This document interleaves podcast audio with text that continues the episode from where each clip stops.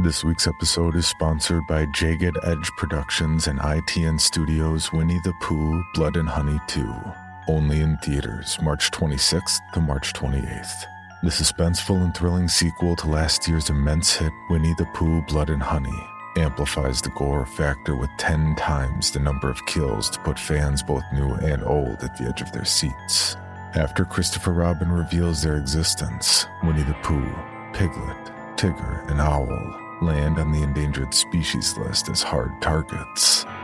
Unwilling to hide in the shadows, the Ultimate Scream team embarks on a murderous rampage through the town of Ashdown to get their revenge on Christopher Robin, once and for all. So don't miss out and mark your calendars to catch the limited engagement of Winnie the Pooh Blood and Honey 2, only in theaters March 26th to March 28th. Tickets are available now.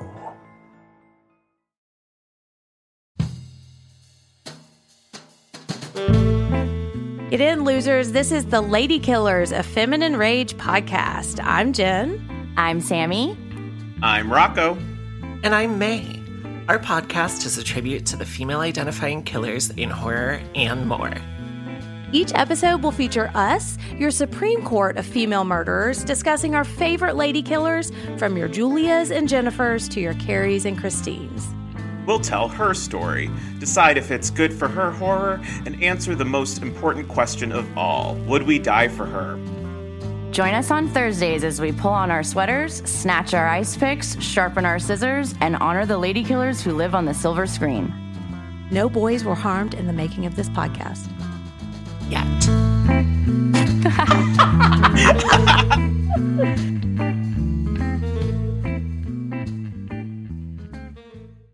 There are certain rules that one must abide by in order to successfully survive a horror movie. Do you want to die, Sydney? It's your turn to scream, asshole.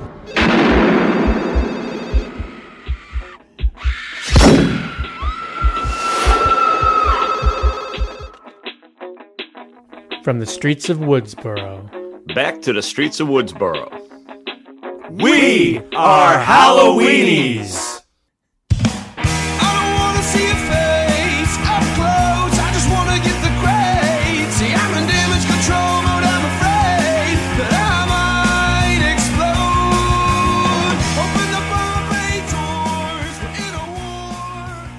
All began with a scream over 911. Greetings and welcome to another season of Halloweenies, horror franchise podcast. Hey, we hope you like scary movies because we'll be dedicating this season to the Scream franchise. Now, we'll obviously be diving into each of the four existing movies, as well as dropping updates regarding the forthcoming film Scream, not to be confused with Scream. But there will be special episodes in between where we will be entering our Randy Recommends section. Now, these will be movie episodes that are either specifically referenced in the Scream entry or have many similarities with one of the movies. What am I talking about? You'll have to wait and see. I am one of your co hosts, Roger L. Justin Gerber, and wow, do we have a show for you because we are talking all things 1996 Scream, movie directed by Wes Craven and written by Kevin Williamson. So, let's go around and discuss the first time we remember seeing Scream. And, you know, let's start off with our, our special guest. She's reporting in from her incredible looking room with an incredible Ghostbusters uh, backdrop. Hello, this is Rachel Reeves reporting in live for Top Story, uh, kind of sort of Pacific Northwest division. and the vaunted Pacific Northwest division of, of Top Story. yes, yes. um, so the first time I saw Scream, I did not see it in the theater. I think I was a little too young, but I rented the VHS uh, for my local Albertsons. They, I was very drawn in by the covers. At that time, I, I feel like I was just, you know, the right preteen age to just all those, yeah, the Scream and I know what you did last summer and the faculty, all those things that came out in the wake of Scream just was everything I was dreamed of and I just thought those covers were just so sexy. So that's what I picked up Scream and it blew my mind and continues to blow my mind. And I'm really excited to hear what you guys are going to say about it because I've seen it a million times, but every time I watch it, there's something new. There's different ways you can watch it. And it just hmm. never ceases to amaze me how just awesome it is. So, yeah, excited to dive into it. Awesome. Yeah, I think we're all going to agree for the most part. I don't think anybody's going to stand up and say, actually, uh, Scream's a bad movie. So yeah, I think this, got it all wrong. we're, we're, safe on this episode. I'm pretty sure. Now let's uh, head over to um, my brother. Literally, my brother. Who is this? This is Wolfman Mac Wes Williamson Gerber, and uh, wow. I, I the longest name of all time. A lot of references. I think that uh, the first time I saw Scream was on the big screen and that was I I want to say there was a dollar theater in South Chase in That's Orlando, correct. Florida. I'm blanking on the name of it. I think we just got to the Dollar Theater. I can't. I South really Chase can't Cinema. remember. South Chase Cinema. And I I remember going in and sat like maybe ten rows back from the front, so I, it was a pretty uh, all encompassing uh, film viewing. But man, I I loved every minute, and I think I walked into the movie like it, right when the Scream logo came up. Like, I mean, I walked in right when it was starting. I must have missed all the trailers because I remember that vividly. But yeah, I, I I loved it. It it really fueled the fire for my love of horror. I mean, I had been watching a lot of the classics and stuff before that, but that's when I was like, I felt like I was in like in the club at that point because I was watching fans of horror talk about horror and reference all these movies on, you know, and I was like, oh my God, like these are my people, you know, like it was just really fun. Yeah. Did you, did you, I guess you must have had to sneak in. I don't remember I saw it with you because you had been only 12 years old when that movie came out. So I can't remember how. Oh, you, yeah, you definitely, definitely sneaking into those dollar movies at South Chase. They weren't, they weren't policing it very well.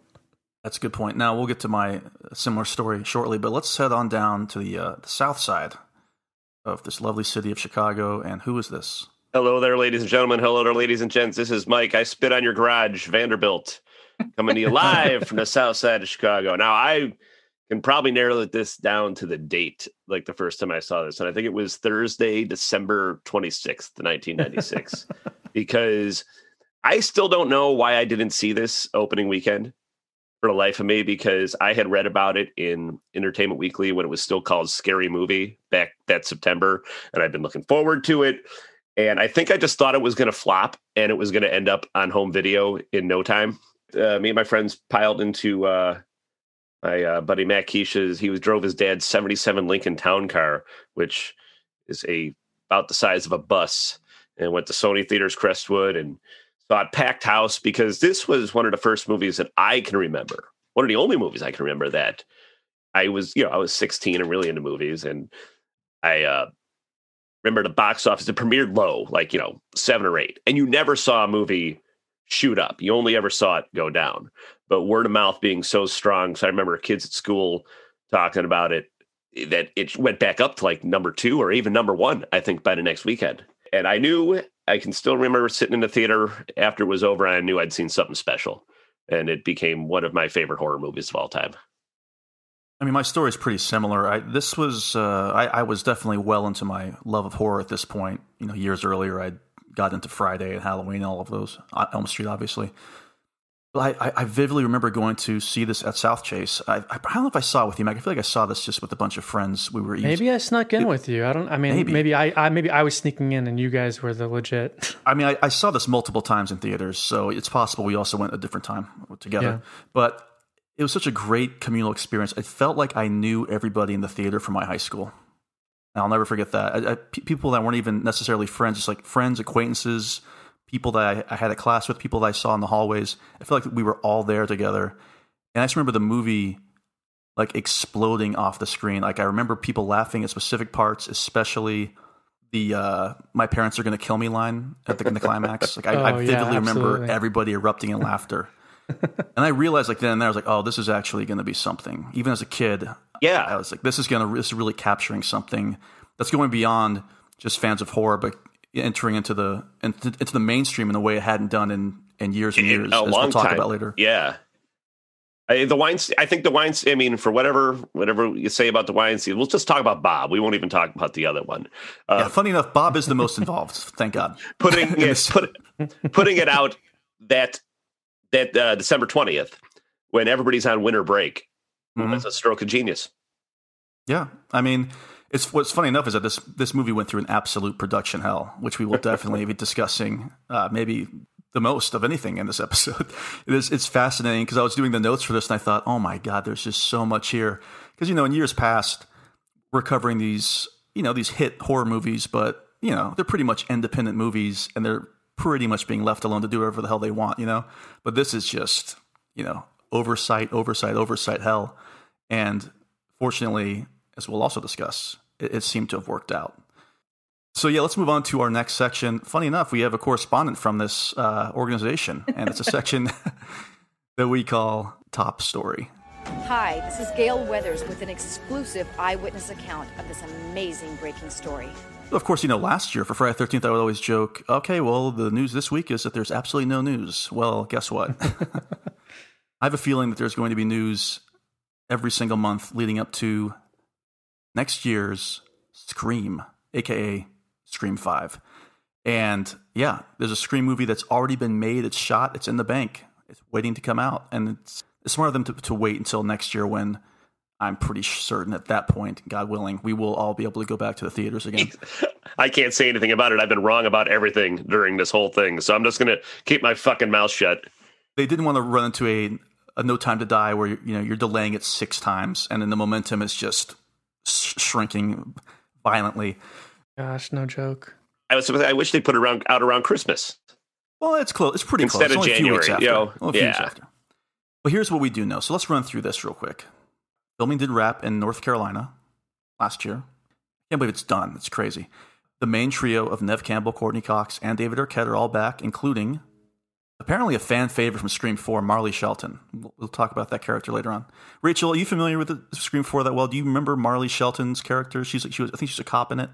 Hey, yeah, I haven't seen it in a really long time, but I feel like I definitely need to revisit it, and probably will because of this podcast. But oh yeah, I mean, people have like such, you know, they just love her so much, and so it's like I must be missing something because I don't remember having that sort of initial reaction. But I'm, I'm glad to see it. Like it's exciting that some, you know, people are pulling from other films in the franchise and not yeah. just you know the the core group. So I, I mean, I do think Agreed. that's really cool and i i just i need to check it out again see what i'm missing i guess he is pretty good in scream 4 i just watched it yeah. recently uh memorable i would say kind of like the the new dewey deputy like yes. go get him kind of character and uh yeah i i enjoyed that addition to the cast for sure so that's cool that she's coming back well she's back which is which is good so i mean we've got a cast of characters whose names pay tribute to john carpenter and wes craven We'll leave it at that.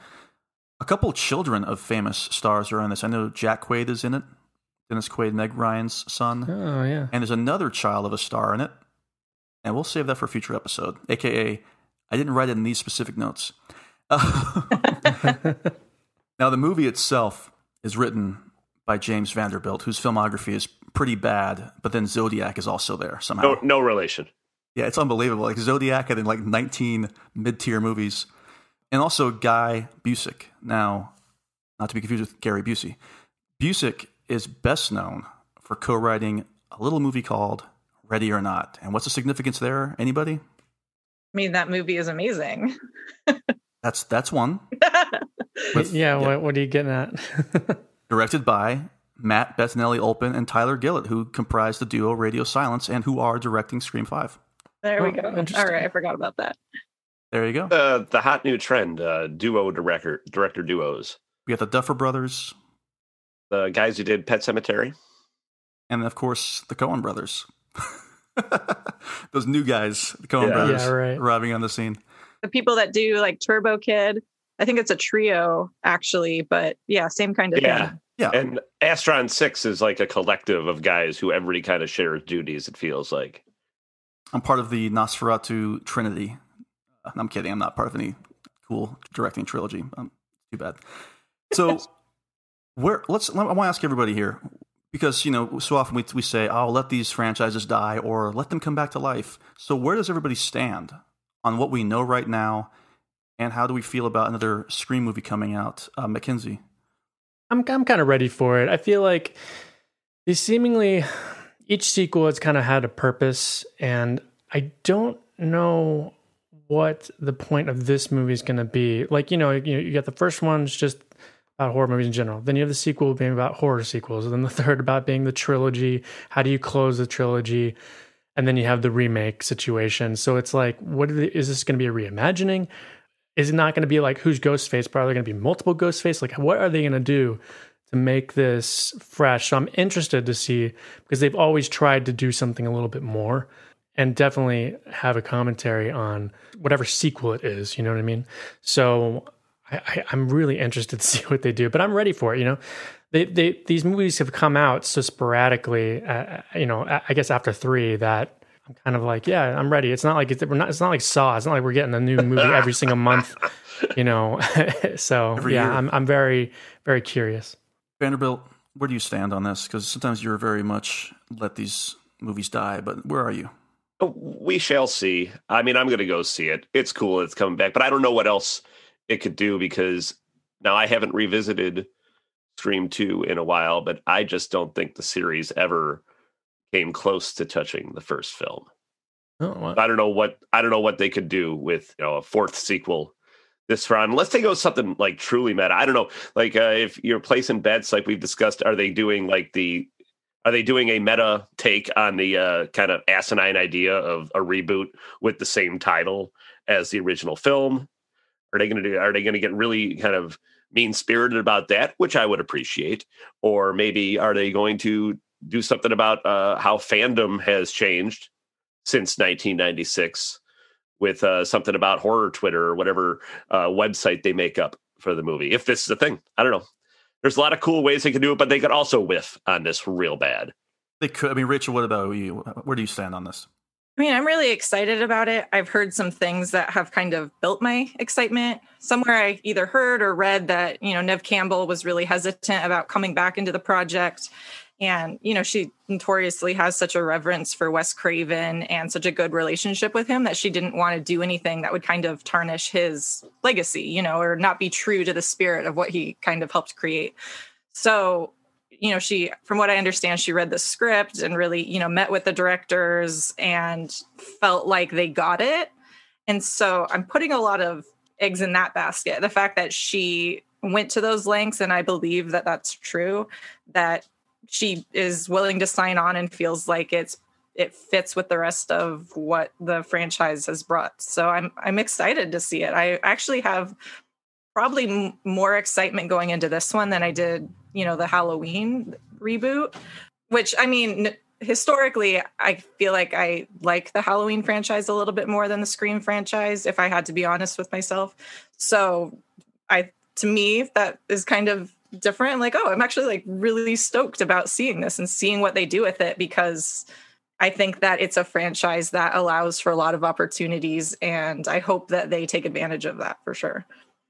Yeah, I was looking into this, thinking about how fresh it could still be, and it's crazy that there will be a Scream movie in four different decades, which is insane to think about. Because you had what Scream one and two were in the '90s, Scream three was in the aughts, Scream four was in the teens, and now Scream five will be in the 20s. I think that's one more decade than even the Friday Thirteenth movies had, and the Nightmare on Elm Street movies have had, which is crazy. Yeah, and something that's like honestly truly special about this franchise is like it's legit like the continuity is insane and the the main stars have been in every movie you know what i mean it's not like there was a, a there was a one-off where they tried to do something and then they, the stars came back like no like they have consistently no, no shitty direct to video sequels yeah. yeah, yeah, exactly. I mean, this I mean, you've got like the Scream, Scream you've Tokyo got the Scream Drift. TV TV show, you got the Scream TV show, but like but this is but the films have always been major releases and they've always had the main cast and I, am like racking my brain trying to think of something uh, another horror franchise that's gotten to the fifth film and still had this. Mac, it's kind of like the Michael Apted's Up of the of horror cinema, Yeah, where we get every to seven check in with the characters every ten years or so and see how There's they're a doing. there's Scream Sunset, Scream Sunrise, and Scream Midnight. Um, but I do like this idea of coming back and seeing where everybody is, and it is rare. I mean, obviously, in, in earlier franchises we've covered, you know, Nancy comes back, Tommy comes back, Alice comes back. But these movies are much more about the heroes than they are even about the villains. I feel. I feel like that's where all the affection is really towards. Right? It's towards Nev Campbell and and Courteney Cox and David Arquette, and then the people who sadly die in earlier entries. And I think that's the unique thing about covering this franchise this year is we're going to be able to dive into that a little bit more. And with every movie, you know, in Friday Thirteenth, it feels like a, brand new season essentially because we're brand new casting crew. You know, it's basically everybody's starting fresh again. But this is going to have the same director. Well, not the same writer, unfortunately. We'll get we'll deal with that later on. But you know, same producers, same crew, more or less, and uh, you know, the same the same cast, same voices. So it's gonna be pretty fascinating. But I am uh, cautiously optimistic, and I think right now because there is so much goodwill towards radio silence um, on the internet right now. There's not a lot of pessimism, I don't think, going on right now about this movie. You know, again, it's gonna have been, it's been I think ten years since Scream Four, which is crazy to think about. I am looking forward to it. I will say, again, I'm sure you can go look back at our Halloween season, and I'm sure I said the same thing, cautiously optimistic about the upcoming Scream movie. But the sad thing, obviously, is I think they, they were going to. Scream 4 was supposed to kick off a new trilogy, according to Kevin Williamson. And obviously, when Wes Craven passed away, that put the kibosh in that. He just didn't feel comfortable continuing on. I'm curious to see what that would have been. Uh, Scream 4 was not a huge hit in terms of box office, but we'll, we'll talk about that later on Yeah. because it has developed a bit of a cult audience of its own, especially on horror Twitter, which I know is only like 20% of the, of the world, but still. you know, word, word travels. It means, it means something, right? It means something. Rachel, I agree though with the whole Nev Campbell thing. I hope that when she was saying all those things, like racks and racks of bills weren't being shoved her way. Like, yeah. Well, that's that's the thing. Like John Carpenter, ah, Halloween Oh, yeah. Kills, ultimate slasher movie. Keep giving me those checks, guys. Come on. he's playing like you know Metal Metal Gear Solid or whatever, and watching Laker games. Yeah, I, I, I, lo- I would love to believe that, but I, I've also it. What's scary is that how many times have you heard like, "Well, I didn't want to come back, but then I read the script." You know what I That's- mean? So it's like, oh.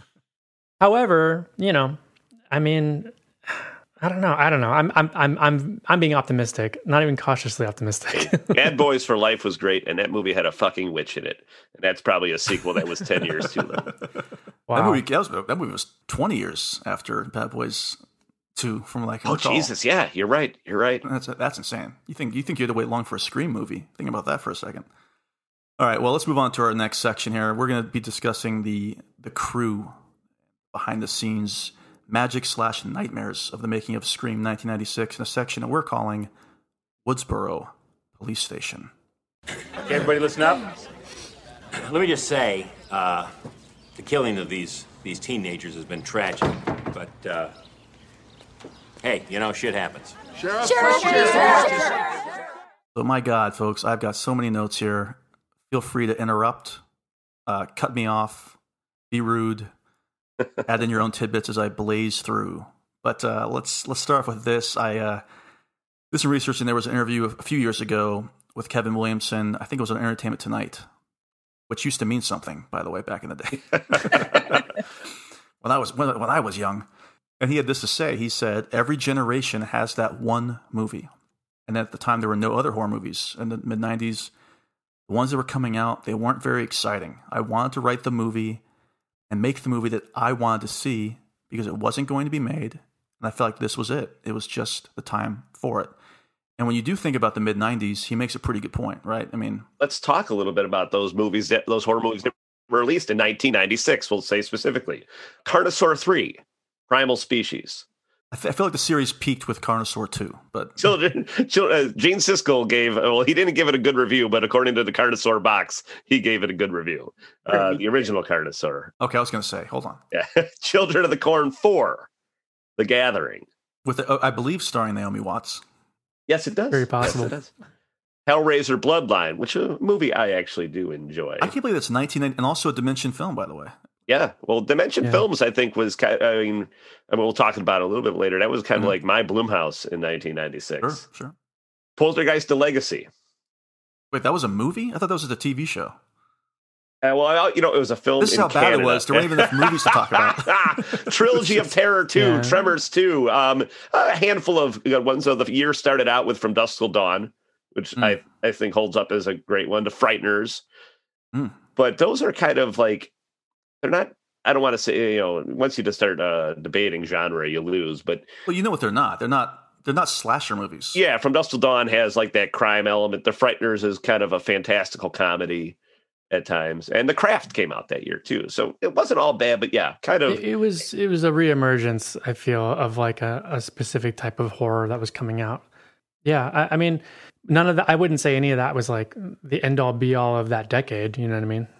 I mean, at this point, I feel like horror we knew of as mainstream horror, right, was kind of trickling into becoming psychological thrillers. Because a few years before that, Silence of the Lambs comes out, yeah, and that begat Seven, and then Seven begat every grimy movie over the next ten years, including uh, the Little Things that just came out in 2021 with Oh god. Oh my Denzel God. Washington and and Golden Globe nominee Jared Leto.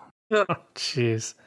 So basically, uh, but I think the reason is is because, and this is this was discussed a lot on Friday Thirteenth, is that kind of like all the tricks of '80s horror movies had been revealed at this point. There wasn't much more you could really do without seeming like you were just repeating the same formula over and over again. So, for me, looking back, it just seemed natural that the next step would be to embrace that knowledge and then see what you can get away with.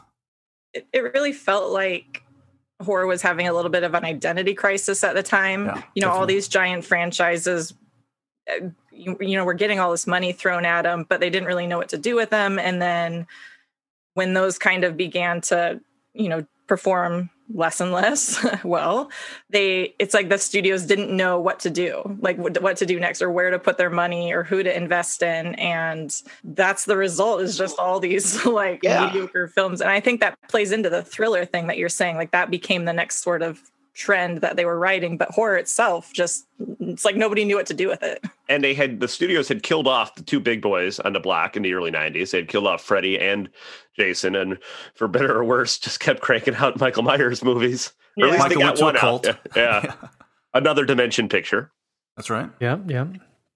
So let's let's continue this on with Kevin Williamson. So eh, he was actually working on a script for a movie called Teaching Mrs. Tingle, which did ultimately come out, which I also saw in theaters, which we would probably not be talking about on the Halloweenies uh, podcast. But you know what? Patreon, you never know. You never but it was a, he was writing it under script killing mrs tingle though Yes, which I believe that was going to be the title, but Columbine. I believe Columbine happened. Yes. And that changed a lot in Hollywood, including the name of that particular movie.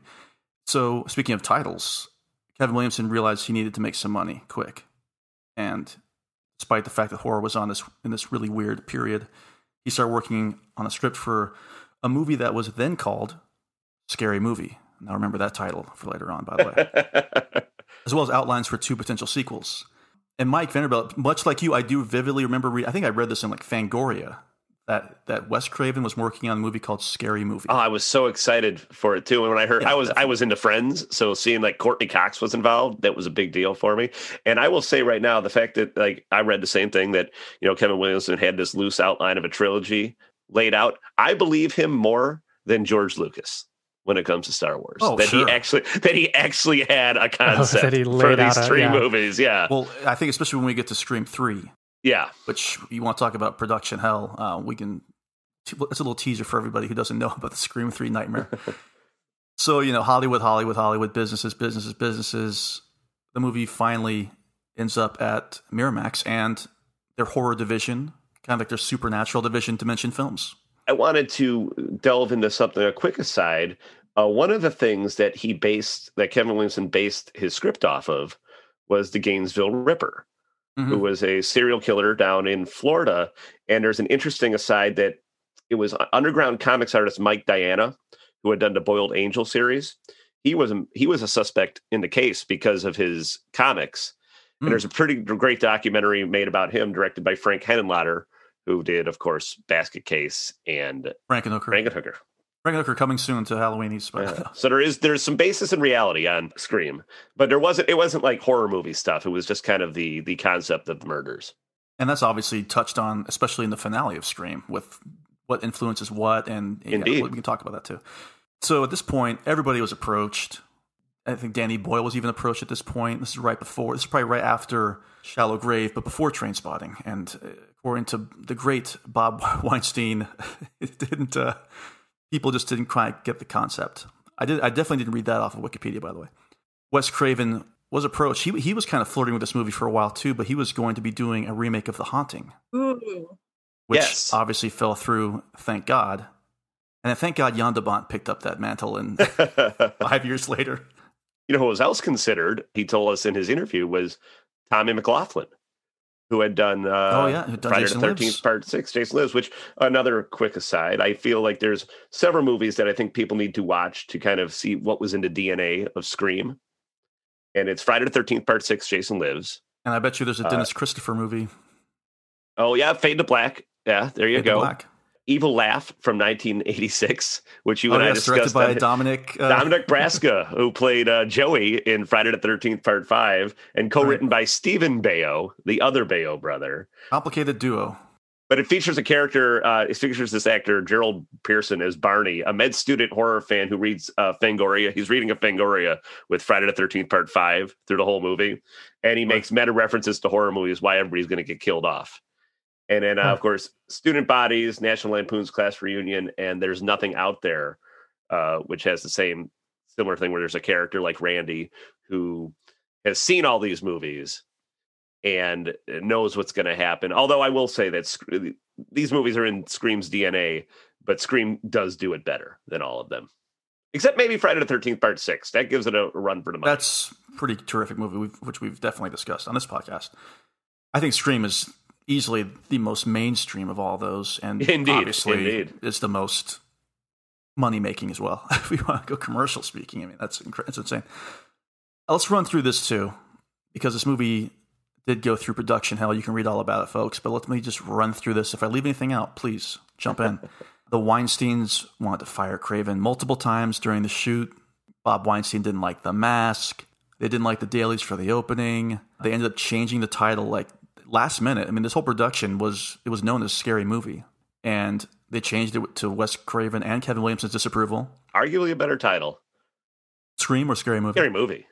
Oh, I, I think they they ended up making movies called Scary Movie about Scream deliberately.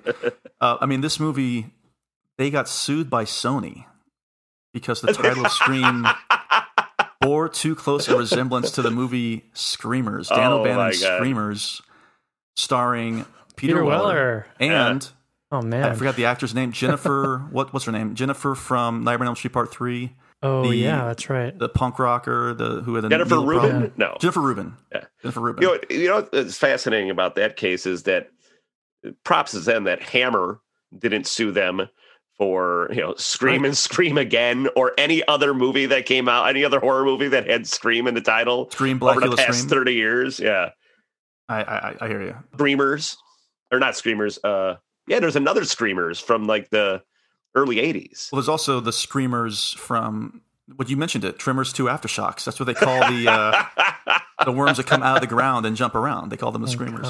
So there's one thing about Wes Craven that I think is really I thought it was really interesting. So you know he passed on this project multiple times before Mm. finally accepting it, and I was watching on the Blu-ray set of Scream. There's this like documentary called Scream: The Inside Story, and Whoa.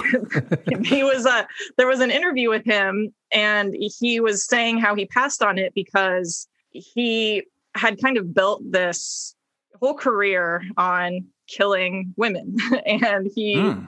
felt that like he was going into this kind of misogynistic territory that he didn't really feel he was feeling like it was starting to define him and he didn't really know how he felt about that so he didn't really want to do horror films anymore especially with a female as the lead kind of focus of this killer. However once you know drew barrymore signed on to it that convinced him to do it. And I, I just thought that was so interesting because i feel like you see that concern kind of bleed through so much into how he handles Sidney and how he handles the female characters in the film. And I, I had never heard him talk about that before. So just hearing him like kind of acknowledge and say like it was a concern to him, like it really just, I mean, everybody loves Wes Craven. Everybody talks about how amazing and kind he is. But just like I don't know, seeing him see that say that on an interview, I was like, damn, that's really that's really cool. And I think that that influenced how Scream turned out like immensely. I think it makes yeah. total sense because the movie he does before this is Wes Craven's New Nightmare, yeah. which is a commentary yeah. on the slasher movement. It's a commentary on do horror movies influence children to do bad things? You know, what's the story there? And the whole Nancy Thompson character, oh, her yeah. treatment, how she was treated by fans, and what who was who was responsible for what. Are there are there motives? Does there does there have to be a motive? You know, you neglected one movie in between, a movie Vampire that I actually that I actually happen to enjoy, but yeah. Vampire in Brooklyn, right? Is that? Yeah, I love it. Oh yeah, hell yeah, it's Vampire in Brooklyn. Vampire in Brooklyn, not not an awful movie by any means. I thought it was pretty good. It was, I, I, really I take it back. It was not. It was not awful. Oh, yeah, man, the t- tone of that movie's all over the place, though. It really Pretty is. Pretty fun though. Yeah. but Rachel, to your point again, is I just think Kevin Williamson has such a respect for all the characters in this, specifically, like you said, the women of these movies. And listen, they're so powerful that they are in every single one of these movies. They're not being killed off in the beginning of the next movie. People getting killed off at the beginning of the next movie are the men, like Liev Schreiber. Spoiler alert. So yeah, I, I think there's. I, I, definitely believe that that's where he was, and even after this, I mean, he does music of the heart. Oh yeah, that's right. He kind of gets away from horror for a minute. Yeah, I kind of remembered music of the heart happening before Scream, but it was you know a couple years after, even after yeah. Scream. It was like '99 maybe or something. I remember looking at Blockbuster yeah. Video, and there was always like 85 box covers of music of the heart and we will definitely be talking about video stores shortly because I'm curious to see how many people listening maybe have never even been to a video store, which is unbelievable. Huh, I just got chills throughout my entire body. so, listen, uh, Wes Craven, obviously, we've talked about him a lot on this podcast. Highly influential horror director. He passed away a few years ago. I uh, actually I wrote a uh, an obit for him on Consequence of Sound when that happened. One of my last things I might have written actually at the time. I think a great director, uh, very yes. transgressive, is what I always liked about his stuff, but not a lot of aesthetic. And that's something uh, that kind of sticks out to Scream for me. Like he seems very point and shoot. He does, but I still feel even watching this movie, it could have gone so wrong with the wrong director. I think he gets great performances out of people. He does, and as we mentioned, Rachel mentioned it too every act I've never heard a bad thing about Wes Craven from any of the actors. Like I think you're he respects I mean he respects them enough to do what they need to do and then they would respect him enough to listen to that direction. Because as we all know, I mean actors can be fussy people. like I'm the actor, you're the director.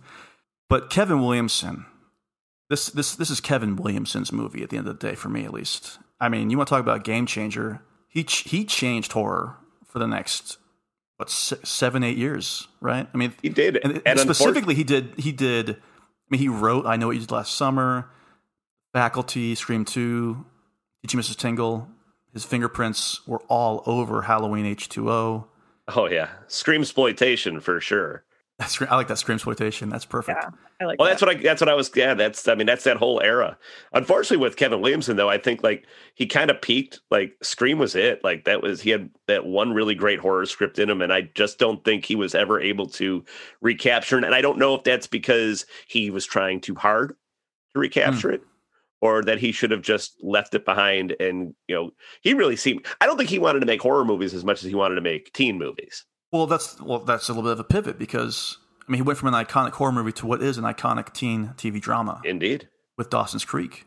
And I'm not sure about you, Rachel. Did you ever watch? Because he, he also did the Vampire Diaries, which was a huge hit for the CW. Did you ever watch that? I never watched the Vampire Diaries, no, but I feel like it's got the same kind of success for the same reasons. Like he just he he's passionate about what he does. He knows what he's writing about. You know, clearly, like he's a horror fan. You see that in Scream. And he's also just so good at understanding youth and how they mm-hmm. talk. And like there's a realism there. And he also like just gives his characters so much depth and agency. And he's just great at writing good characters. And I think that.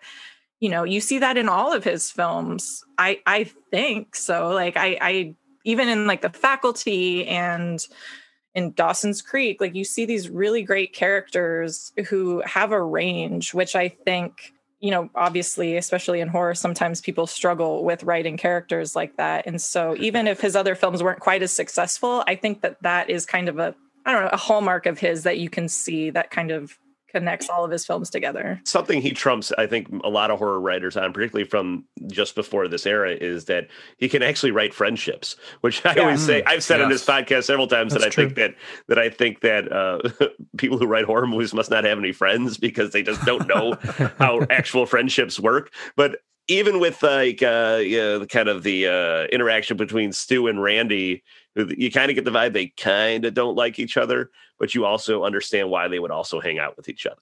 Oh, we can dive into that a little bit later. I got a lot to say about those two. I have a lot to say about Stu and Billy too later on. I'm sure. yeah. We'll talk about horror influences.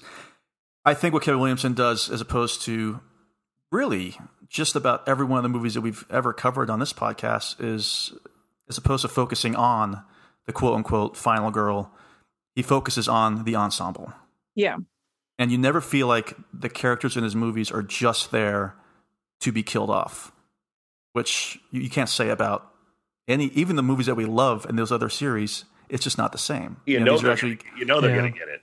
yeah, these are these are character based movies as opposed to killer based movies. I remember being in the theater in 1996 and "Ah, come on, don't kill Dewey," because he was he became my favorite character.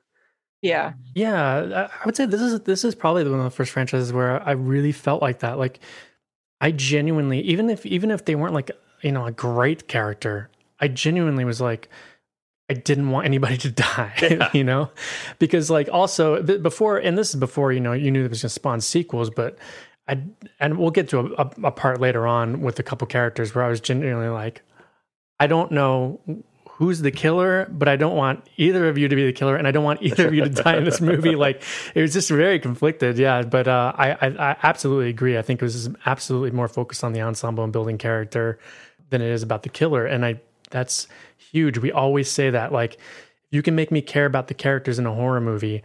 That's huge. You got to do that. You have to have that setup because then when you start killing people, it matters. And they're not just like fodder for like cool deaths, which don't get me wrong. I love cool deaths too. Oh, yeah, don't get me wrong. You know, we you got to podcast have. The, the cool deaths work better when you like the character. Exactly, it's more Yeah, impactful, absolutely. especially in oh, God in Scream Two, especially. Good lord, there's a death in that movie. You're kind of just like, I can't believe this is actually happening.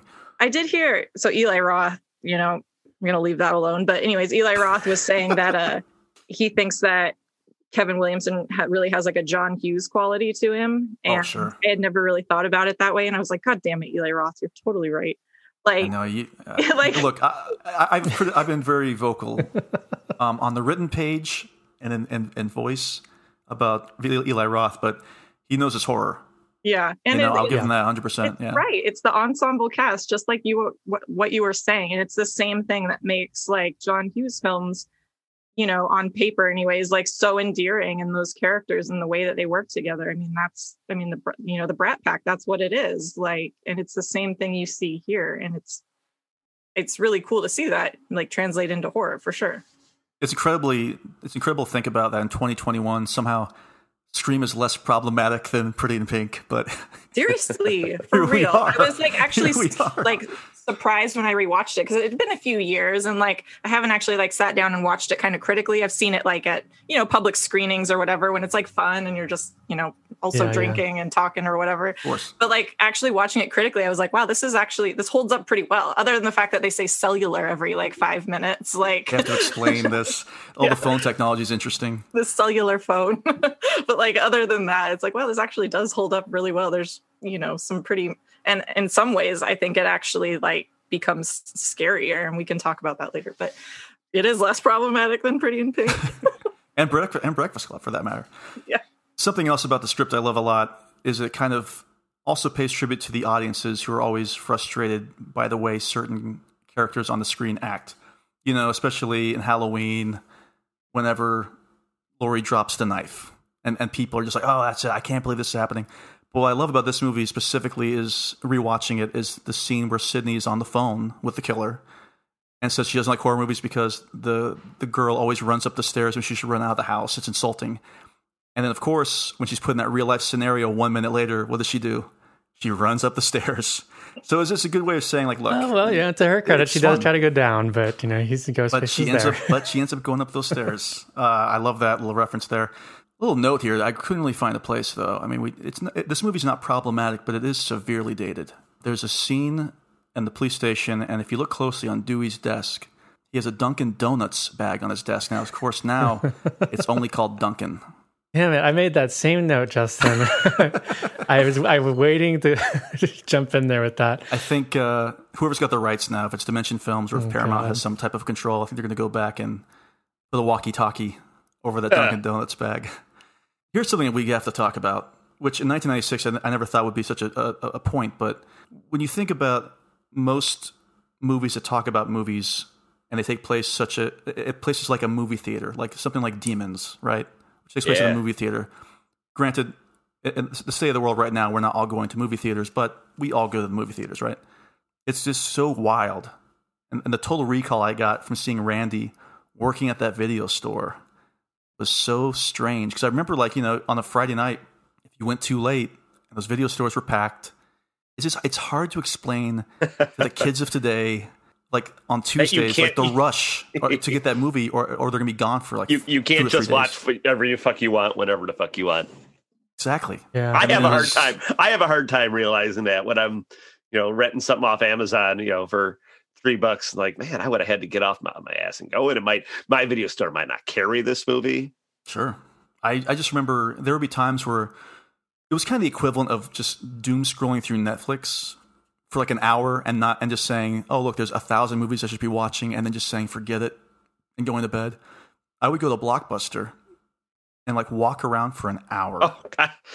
I'm sure the, the the local mom and pop stores in my neighborhood was Popcorn Oh, and Village. God. I'm sure the people that worked there hated us because we just hung out there and looked at Yeah. the boxes And then and then we went home. Just didn't and never re- rarely rented anything. yeah, I was gonna say so many times we'd go and be like, Uh, "All right." I remember that that great story, Justin, where you and I'll your friends went to I remember Blockbuster. Yeah, staying over at friends one night, and we told his mom, "Okay, we're gonna go to Blockbuster and, and get a movie."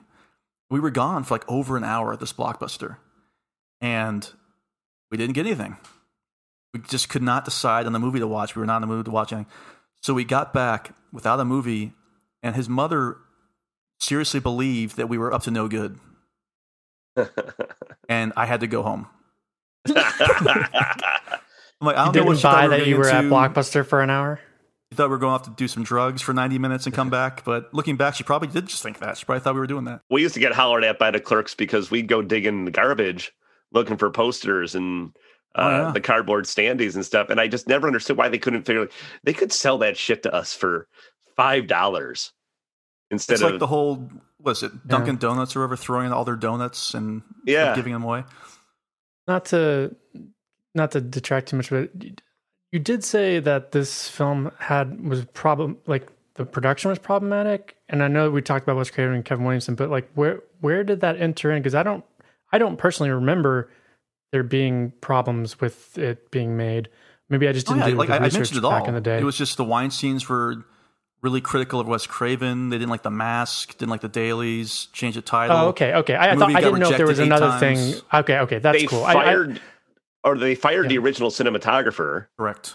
Like Gotcha. with like a couple weeks left of, of shooting. Uh, and who is uh, there's some good good notes on that cinematographer that he, I wanted he to bring up. what was I think that they were going to fire the entire crew that that cinematographer, Yeah.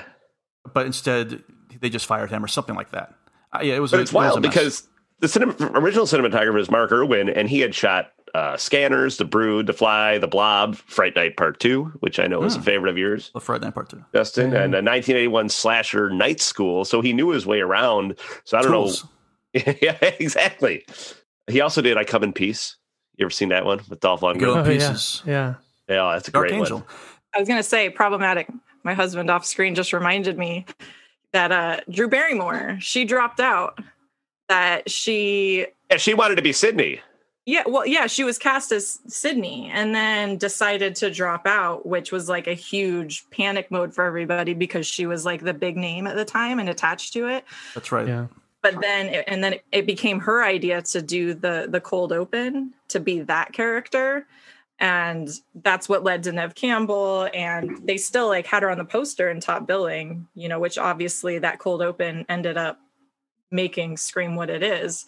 But initially like Wes Craven was thought about dropping out at that point and it was kind of a they didn't know what they were going to do with it So I think that was kind of a you know a really early like oh shit moment for the whole production for sure. And that really thrust her back into the spotlight too, though, right? Wasn't or was she yeah, already we'll, having her? We'll day? talk about her in the in the character section, but um, okay. yes, to say, I'll put, put it bluntly, yeah. What's funny, you think about this movie, like with everything wrong that happened, pre-production, production, and even some post-production stuff. Like the worst case scenario of this is Cursed, which was also Miramax, which was also Kevin Williamson, which was also Wes Craven. So you just never know. I feel like this is one of the greatest examples yeah. of production hell that actually worked out, like this and Fury Road. like the two production hells that worked out better than they could have ever expected. I oh, think. Oh, absolutely. Especially at this point, it wasn't like they yeah. were capitalizing on something. You know, same with Fury Road. They weren't, that wasn't capitalizing on a thirty-year-old franchise at that point. So, I feel like too, it's credit. Like one of the, one of the only movies that actually takes place in California, and it's you know like it owns it. You know what I mean? Like it, all these other horror movies always filmed well, in California. Hold on now, Matt. That was another thing is that the Weinstein did not. They they wanted to save like a million bucks and film in Vancouver or something like that. Oh, really? Yeah. But Wes Craven said he wanted this to be to look like an American movie, like an all-American movie. Yeah, that's what he said. Yeah. Like the, your, your typical everybody's basically like a homage to the early '80s horror movies. So yeah, the movie had a budget ultimately of fifteen million dollars, made one hundred and seventy-three million dollars. And then when you hear that, the Weinstein's were saying, uh, "Mr. Craven, you can do whatever the hell you want. Let's make another movie in the next eleven months," which is what they did. They made another movie a year later, and we'll talk about Scream Two, obviously. It's months. wild how fast they got the first Scream out too. When you look at it, they shot from like April to June, and then it was in theaters by December. That seems yeah. fast for anything. Well, I remember there's a couple Friday Thirteenth movies I feel had that crazy turnaround, but those didn't usually work out as well. so, you know, the turnaround time for Friday Thirteenth Part Five wasn't as great as Part Four. Well, yeah, Dominic Dominic Brascia working on it. He uh he kept that production moving. He did. He kept God, Danny. He kept, he kept Danny Stone in line. All right. Well, we're going to move on to another section here, and this is a special section created for this season, and it's a section called what are the rules? What are the rules? What are the rules? What are the rules? What are the rules? So, each of the Scream movies, somebody lists off rules. Now, usually they're they're brand new rules each movie, or they're kind of takes on the rules. So, I've got three rules that Randy gives. If anybody wants to list off what they've got, feel free, and I'll jump in if if if we, if, if we missed anything or if there were additional ones. Anybody have anybody have a list here? Well, I guess we could just name the three Randy and then go from there because there is another one that Ghostface mentions. Ah, okay. Well, let's go with the Randy ones then. I've got you can never have sex. No That's one. sex. No. you want to survive. Hey, saved Randy. you can never drink or do drugs. Never. Never. And never, ever, under any circumstances, say, I'll be right back. I'll be right back. great, great bit. Which I noticed, I forgot, Stu does that bit twice in the movie. So he, he, he, the rule of three, you could have done that one more time. We'd probably been like, that's pretty funny. yeah. Still pretty funny. Right after um, he had so, his head crushed by the TV. Oh, God. I can't wait to talk about Sidney's body count in these movies later on. okay, so so Mac, you're mentioning there's another rule that Randy does not mention. Well, Ghostface says to Sidney when there's a, a knock at the door, she says, she says "Who's there?" uh, if he says never say who's there, you might as well come out and investigate a strange noise or something. You know, like I like how they're they're already it's already very clear. You know that there's there's like ten million things you shouldn't do that are things that people always do in horror films. Yeah, that we learned in horror movies that the killer yeah, has learned yeah. in horror movies too. So I'm trying to think about the cast. So I I wonder, you know, I don't want to presume. Are we are we led to believe that in addition to Randy, is it possible that Dewey also had never had sex at this point? It's possible to believe that, indeed. I think so. Possible. 25, sure. living at home. Yeah. Where's he going to bang in Woodsboro? Exactly. I didn't see any motels around. He had to wait. With that mustache? Yeah, no. hey, it worked. It worked on Courteney Cox eventually. yeah, I guess. Impressive. It's it's, honestly, though, Woodsboro sounds like people were banging left and right. I mean, with Sidney's mom and all that stuff. Like it was like Sid, a, oh it was like God, a, Sidney's mom. God bless her. Melrose I mean, Place, like the, we'll get into this later too. The, the, the, behavior of the of the teenagers of this city or this town is wild. Um, the reaction to certain things, the worst, is just the worst, like sociological. the worst like fucking people, sociopaths. The way, we'll, we'll dive into that in a future section. So, all right, so those are the rules, folks. Now, we're going to move on to our next section and we're going to discuss the score and some songs from the movie in a section that we call I Think I Love You. Hey, I think I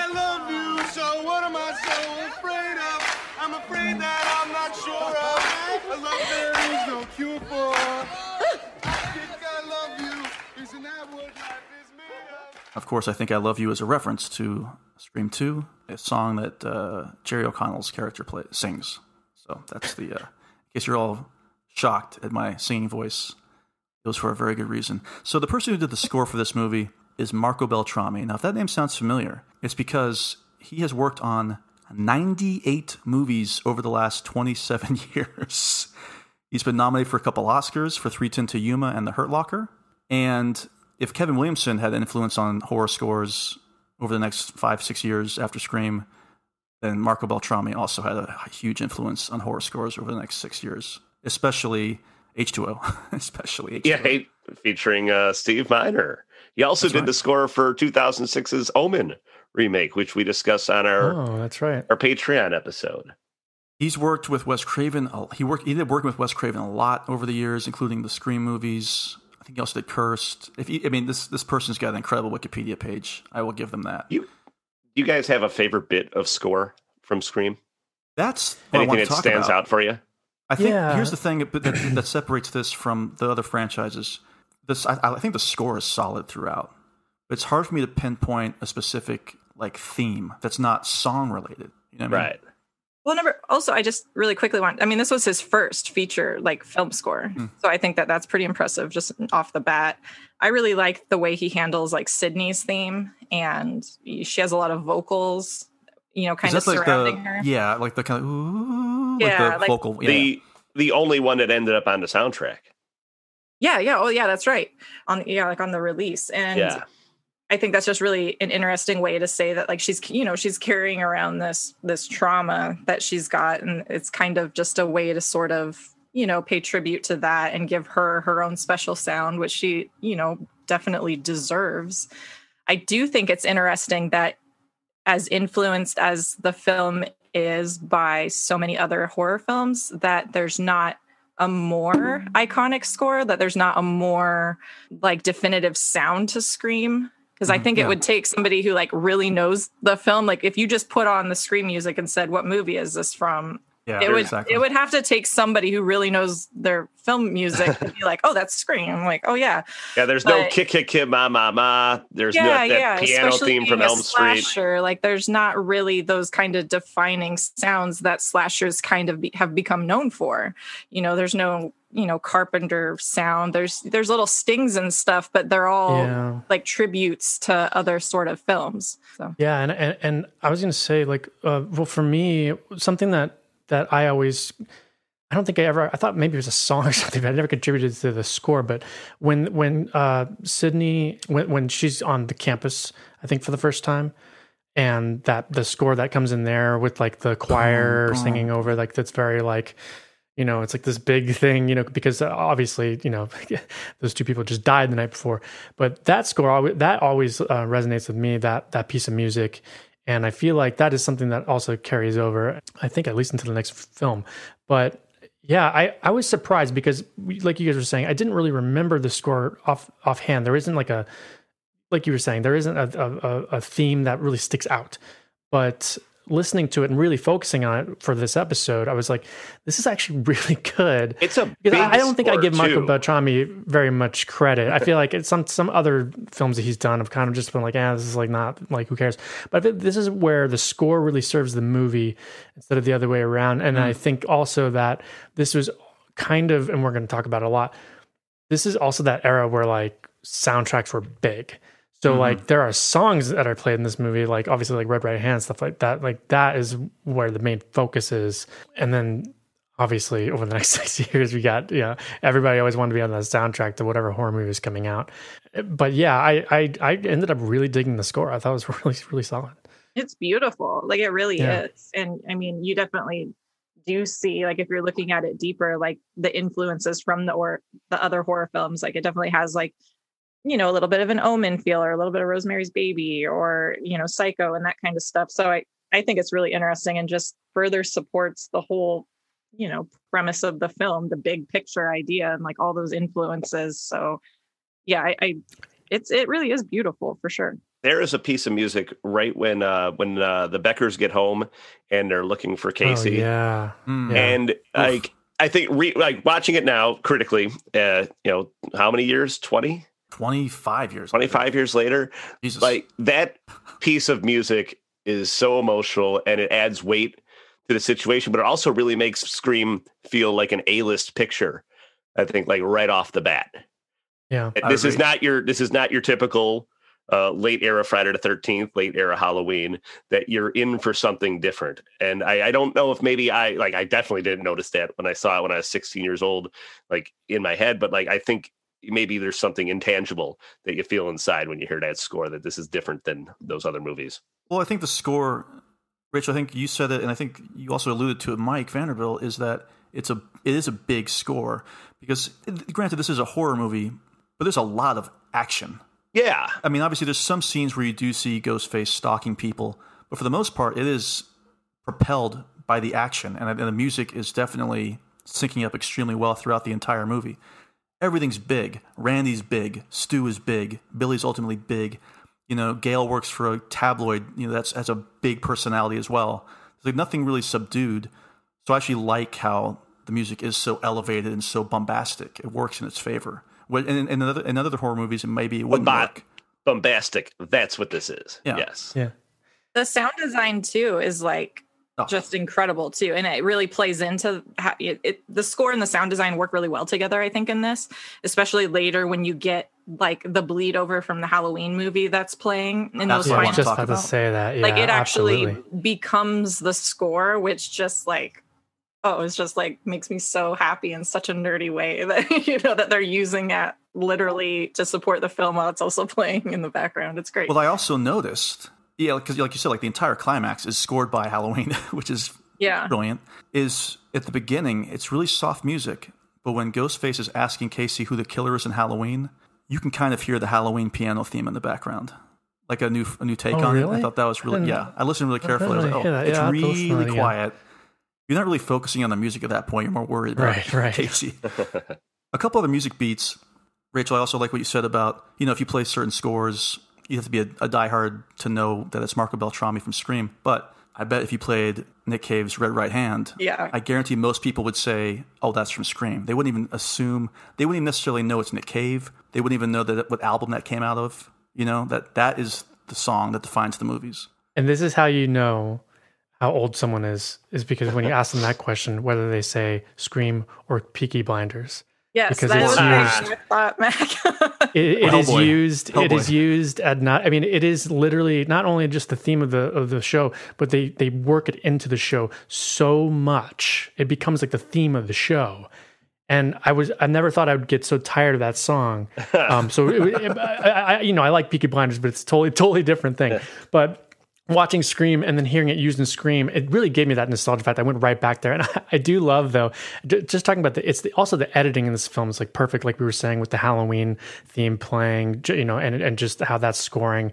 I mean, I mean down to you know Dewey opening the door right when you hear one of the stings from Halloween, but you also get that a little bit throughout the movie, just with the way the music's used, like with Red Right Hand plays when they show up at the police station and the bell tolls, like right when Dewey shuts the door to the to the, mm. to the sheriff's car. And it's just like there's so much attention to detail like that.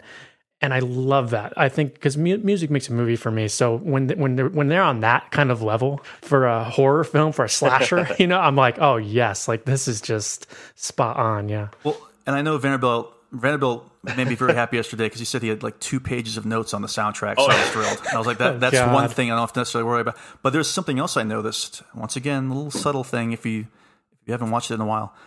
Um, at the very beginning, when Billy is talking to Sidney mm-hmm. and trying to convince him to sleep, uh, Rachel knows what I'm I, talking know, about. I know where you're going um, when Billy is trying to convince Sidney to sleep with him, there is an acoustic cover of "Don't Fear the Reaper." I love that's a great little Yeah. little. Uh, it's not the original; it's like an acoustic version, so it's not. But I thought that was a nice little foreshadowing there. Let's talk about that cover again because that cover was also used in Smallville Ah, Mhm. and a Mhm. series which I'm sure we're going to get to on the Halloweenies podcast, The Howling Reborn. That's crazy. I forgot that that was an actual. and of course, you know, it was originally done by Blue Oyster Cult, and uh, the B side was Tattoo Vampire, which is a pretty cool tune. One of my favorites. Yeah. Tattoo Vampire, of course, from Vampire Brooklyn.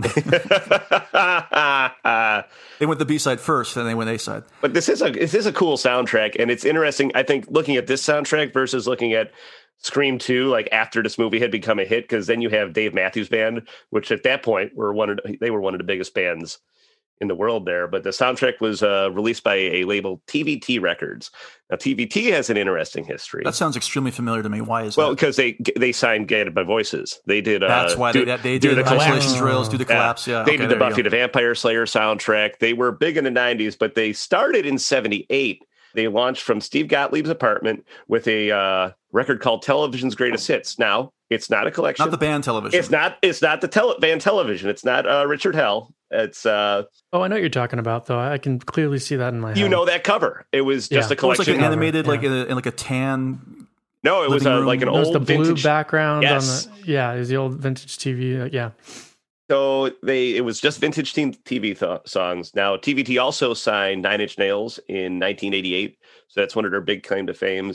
And they had a big uh, prominent in industrial music because they purchased industrial label Wax Trax in 1992. Hmm. So the soundtrack does feature a couple cool Chicago connections. So uh, do you want to just run through the soundtrack real Let's run through the soundtrack, and if we remember specific moments that they pop, obviously we we already talked about Red Right Hand. Yeah. Which nobody ever mentions that it was uh, featured in the X Files episode Ascension. Nobody ever. Peaky Blinders, Scream, Hellboy, Hellboy, X Files, 1994 Ascension. Nick Cave and the Bad Seeds. Okay, go ahead. So you got uh, up front, you got Youth of America by Birdbrain. Now that is played. Is it that right when they get to the high school? At a certain No, point they get- it's they when they're pulling up to the the party. the party, which is The one party, of my the party. I knew there was some montage going on. another great moment in this film. I think a real cool rock and roll moment where you have the kids' car pulling up, and then you kind of get this because of the way the song builds, like that something really big is happening, and then Gale Weathers' van pulls up because and you know gives you a sense of time and place. Like she's stalking, she's after him, she's keeping an eye on things, and then they throw the bag of uh, ruffles out the door. Yeah, it's a nice little touch. Yeah, Kenny always eating. but uh, they He's were the just Brad a- Pitt of this movie. yeah, Birdbrain was just a band uh, out of Boston that's signed to TVT, and there's a lot of TVT bands just on the soundtrack. And uh, we've talked about soundtracks being big in the '90s, and a big thing was just for whatever label it was on to try and squeeze their bands Of on there. right. It's too bad that they they missed um, using uh, "Chasing Heather Crazy," which would have been great. But that was a couple years after this. Couple- Like little- by yeah. Voices. A little too late. Uh, then we have Whisper by Catherine, who were a Chicago band. And they just, uh, I imagine they were playing around Wicker Park as the same time as Material Issue and the Smashing Pumpkins and Liz Phair because they reunited in 2011 to play two songs at the Riv for a Pumpkins reunion show. Did either any of you guys go to that one? I did not. Mike Rothman, I believe, was at that show. Yeah. No, no, he might have gone to the Aragon show. I can't remember, but yeah. Then we got Red Right Hand, Don't Fear the Reaper by Gus Black, as we uh, discussed. But then we have now this is uh, this one I'm sure you guys are going to dig. Uh, Artificial World by Julee Cruise with the flow. Do we know Julee Cruise? Oh yeah, Twin Peaks, Yeah, the great Julee Cruise. and uh, I she have a hard time pinpointing these other songs and when they take place in the movie, though. I will say, like, I, if you played them, maybe maybe it'd key Yeah. in, but I really can't. It's a it's very much background noise Oh, for a sure, lot of it, you know a lot of these songs because Yeah. I I can't even pretend to remember some of these. no, Yeah. no, no, no. But um, now, you know, one of my favorite bits of trivia about Julee Cruise that she uh she performed "Falling," the vocal version of Mhm. the Twin Peaks theme on SNL because I Sinead never saw that. I can't find it online because Sinead O'Connor was supposed to perform, but she was boycotting the show not because of the Pope picture, because Andrew Dice Clay was the host. Oh, Sinead O'Connor and Nora Dunn. I yeah, that they Nora Dunn was the big boycotted. holdout on that one. Yeah, Fun fact: nobody from SNL boycotted when Trump was on, yeah. but but we all worship SNL and their takedown of of that guy. You're welcome. Um, side, Fucking dumbass, my my commentary on SNL sellouts. dumbass Alec Baldwin holding up that "You're welcome" sign. Oh my god. Uh, then we have "Better Than Me" by Sister Machine Gun, another Chicago band, another Wax Trax band. Uh, I did a pretty cool interview with Julie Nash, who owned Wax Trax for a goth fanzine, like an actual physical magazine that I'll dig up. Well, Mike, there, there's also a song on there that it felt like it belonged to like Mr. and Mrs. Prescott, like a seven minute song.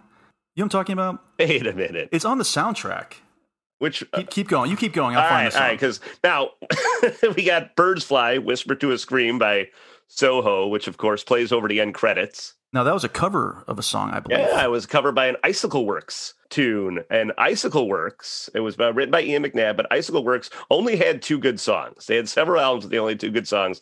And the other song they did was uh, "Understanding Jane," which is a great tune.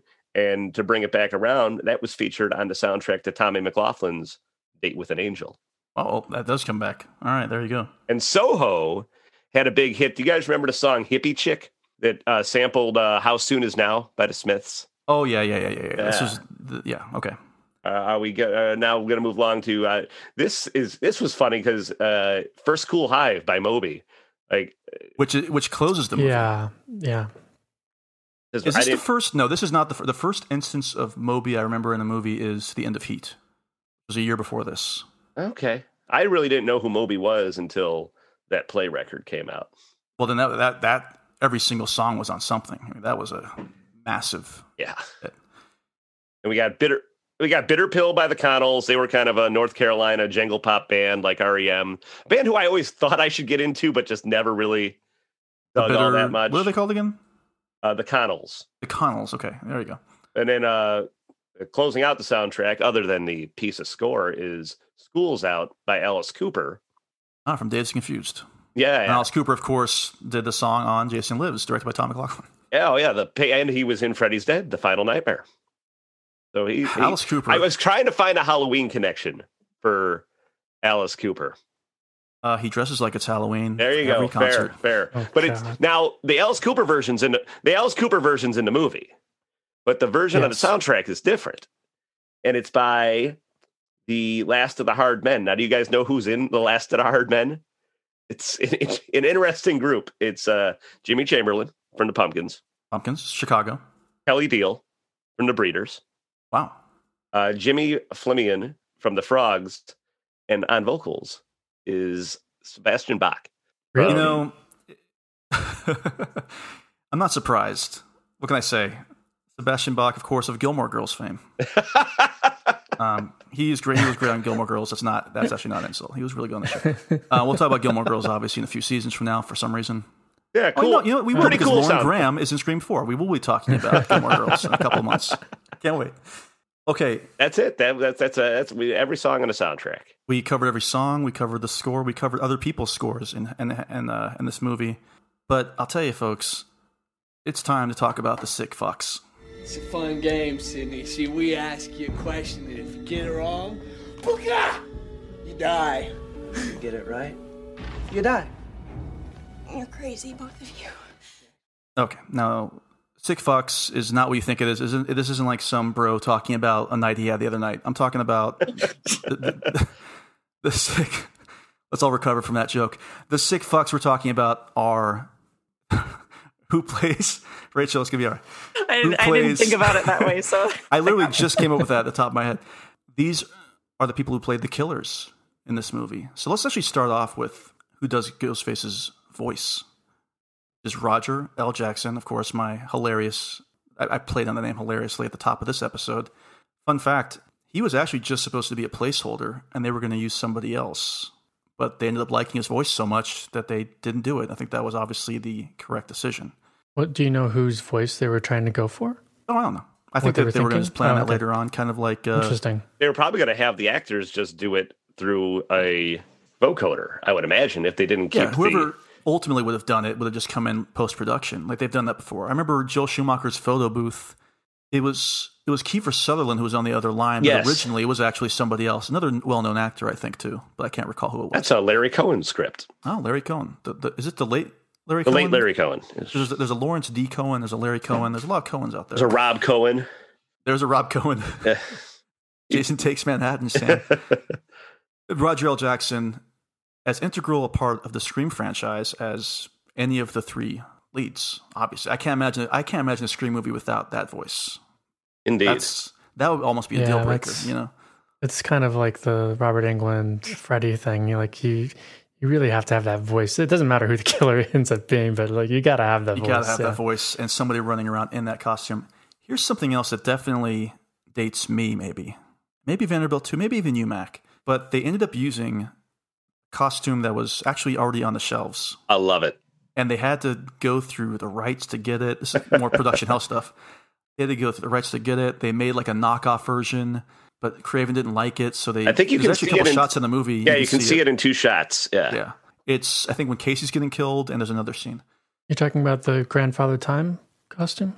The, it- the father death, the father death, Father costume. death. Father death. I remember No, why, seeing- why was I? Why did I say grandfather time? I knew father was in it. I remember grandfather time. No, when I when I saw this, I I was dead set that first time sitting in the theater that I was going to figure out who the killer was.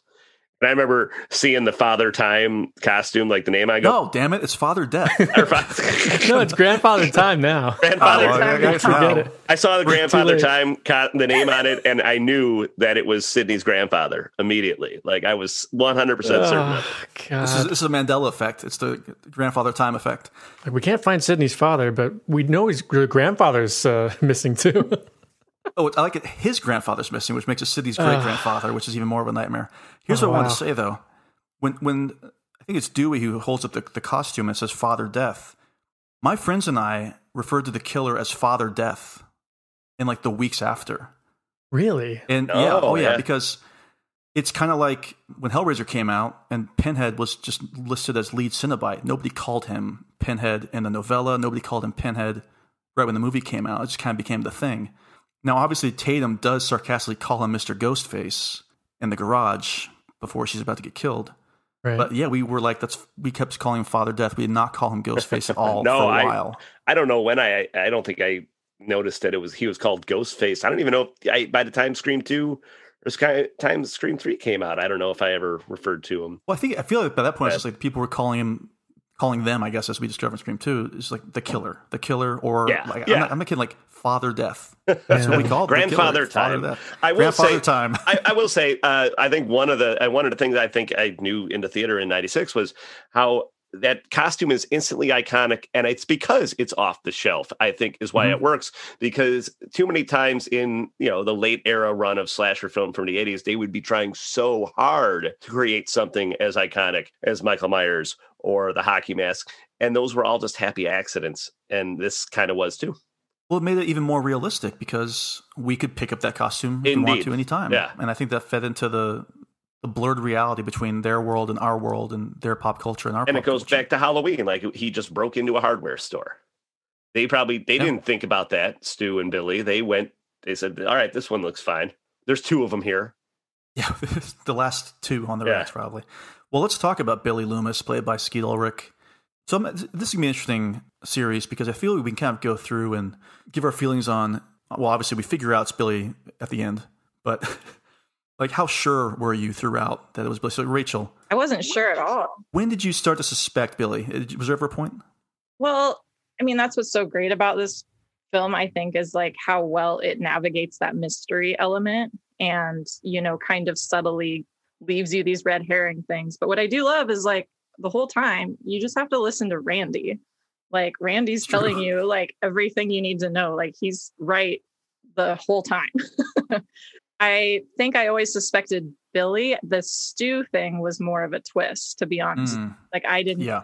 I didn't think that there would be two.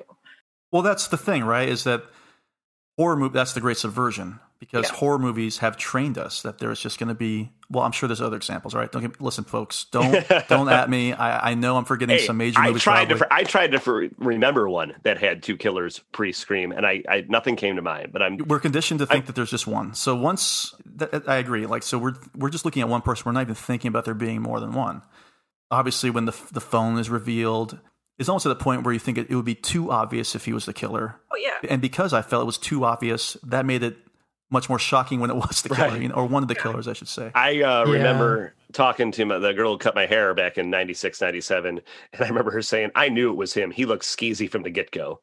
And, and then and then she says, "So, do you want the Billy Loomis haircut?" the, the Billy Loomis haircut is like the official haircut of every guy, every every uh every jagoff jock who started listening to alternative rock in the 90s but didn't understand anything that Kurt Cobain stood for. That Kurt Cobain was yes, That speaking is up like against them. a 90s fucking cool guy bully haircut if I've ever seen one. Well, he was obviously cast because of his. He looked a lot like Johnny Depp, which was unquestionably looks like Johnny Depp, and that was obviously paying homage to to Elm Street. But Mac, were you going to say something? Yeah, I was just gonna say, like, I I genuinely didn't know who it was, uh, pretty much up till the end, because, like you said, when they make it obvious, like that sequence when they're talking to Randy at the video store and they gang up on him, and you literally have the two killers ganging up on Randy, and they both seem a little unhinged in that. Even even Matthew Lillard, even Stu, you're kind of like, why? Are, it really does feel weird, but I think because it's so in your face, I just dismiss it after that scene. It you, feels I too just, you just don't think, yeah, yeah, exactly. You just don't think, okay, well, maybe it, maybe it, in the in the far reaches of your brain, it, it plants the seeds that maybe there could be more than one killer. But like, if you're trying to figure out, and I'm I'm happy that we're going to go through as we go through the deaths and like, who do we think did what? Because it's very confusing and it's it it is still very unclear. I think, mm-hmm. but I think that's okay though because I I kind of I kind of dig it. Yeah, but I didn't know. I didn't know. Well, in terms of the performance by Skeet Ulrich, I remember at the time, I'm sure my friends and I were just jealous of this unbelievably handsome hunk, you know, on the screen. But we were definitely of the mind like, oh, he's just a Johnny Depp wannabe, blah, you know, the whole thing. But I think he's actually really good in this movie. Indeed. Very, very menacing, and and he turns on a dime, and it's extremely effective. And I mean, he's going to have a pretty good career. I, listen, here's a fun fact about me: I saw Chill Factor in theaters. Wow, uh, That's your flex. great movie. That's your uh that, That's my movie flex. the That, movie that, flex that should've been that's my going Twitter around. thing. Yeah. Uh, what a what a movie! But you know, he was on that show Jericho, which was a huge cult show on CBS. Yeah. And we always joke that if you were famous in the seventies and eighties in horror movies or genre movies, you end up in a Rob Zombie movie. But if you were famous in horror movies from the nineties and the aughts, you end up on Riverdale. And that is Yeah. where he resides today. He's on Riverdale. So getting that CW money, God bless him. I can't make fun for that. What, what, how do everybody else feel about Skeet Ulrich in this movie? I mean, I think he's I think it's such an incredible choice and really like now with the, you know, with the gift of hindsight, it really kind of hits in a different way because just like you guys were saying, like he is handsome, he is that jock, he is that bully, he's that privileged middle class Mm. white boy that you know ends up really displaying some really disturbing behavior that now in you know in 2021 kind of takes on a different tone that's really kind of you know uh, dare i say like incel behavior and it's it was a killer and it was a person that i hadn't really seen before like in a slasher. You know he doesn't have any like supernatural things. He's not mm-hmm. like actually clinically diagnosed in a mental hospital you know mental issues but obviously has some. But he's got that guys and especially like when you know who he is and then you go back and watch the film again like watching his performance throughout the whole film knowing that he's the killer and like knowing what's going to happen it just makes his whole performance just so creepy the way like he's manipulating Sidney Oh, totally. and like gaslighting her and playing with her and just oh it's so messed it's So disturbing looking back, right? And uh, Oh, Rachel, yeah. to what you're saying, like this is something interesting that Scream did versus a lot of late era slasher movies. All dealt with you kind of already knew who the killer was, Mhm. so it brought back that who done it element that you saw in a lot of the giallo that influenced that first run of uh, slasher films. yeah And you hadn't had I don't think you had that in a in a slasher or a horror movie in a long time. Not since maybe the first Friday the Thirteenth. Yeah. Yeah, yeah, yeah. And it really like foreshadowed so many sad things to come. Like obviously Columbine happened like so close after that and it's hard to like watch this now and not think of that to not see that like, you know, long black oh, you know, whatever that is, that cloak Trench thing that he's wearing. Like, yeah, like it's hard not to see that and draw similar parallels between him and Stu. And like, you know, obviously this movie changed a lot of things. And that's like one of those things that it's like, oh, damn, they were really like ahead of its time in that way, in kind of a scary way. But I think it also mm. embodied like what was happening in the 90s a lot too. Like you see it later as these kind of the scream exploitation films kind of explode. This portrayal of these 90 teens. I think Idle Hands is one of the best examples that I see and the most fun examples of just like this societal view on teenagers and like their angst and their laziness and just kind of their aimlessness. And that's kind of that was really scary i think to a lot of people just this the way that this young demographic was heading i guess. And for sure it's, you see that through billy and stu a lot. I see it as like you like you were saying, like a disaffected youth, like yes. Yeah yeah. Exactly. Where anybody, as we discovered sadly in the '90s with Columbine, like oh anybody could be a killer like that. It doesn't have to be some hulking monster in a hockey mask, you know. And that's that's the most disturbing part about that era. or some creepy old dude like it's young kids Yeah, like it just it's just it's crazy. But as, as unfortunately as years have gone on, it's that's only become more and more apparent of Mhm. what anybody is capable of. You know, and I'm always reminded of when I think about this character is the movie Bully, uh, which is based on a real life event of these teens who killed. It, it's a whole just awful situation that was happening down in Florida. But the Nick Stahl Fucking character, Florida, man. Yeah, Florida. I'll tell you what, everybody. It all goes back to Florida, yeah, no including the. Gerber brothers, by the way. So God Yeah, help you all. but yeah, there's just that kind of creepy, hunky guy at all, but there's something dark beneath the the surface that Ulrich actually does capture very well and lives on really well. And we've talked a lot about the surprise and the twist of this movie, but it's also a testament to how good the rest of the story is because it doesn't hinge on the twist. It doesn't hinge on the reveal like Right. you know, like a lot of M Night Shyamalan movies would after this, where it's hard to go back and enjoy them much at all because everything is building up to that moment. Where Scream has got so many great moments throughout that doesn't have anything to do with who was the killer. And I think that's Right. a great Yeah. testament to Like, his it's- it's- focus on the characters.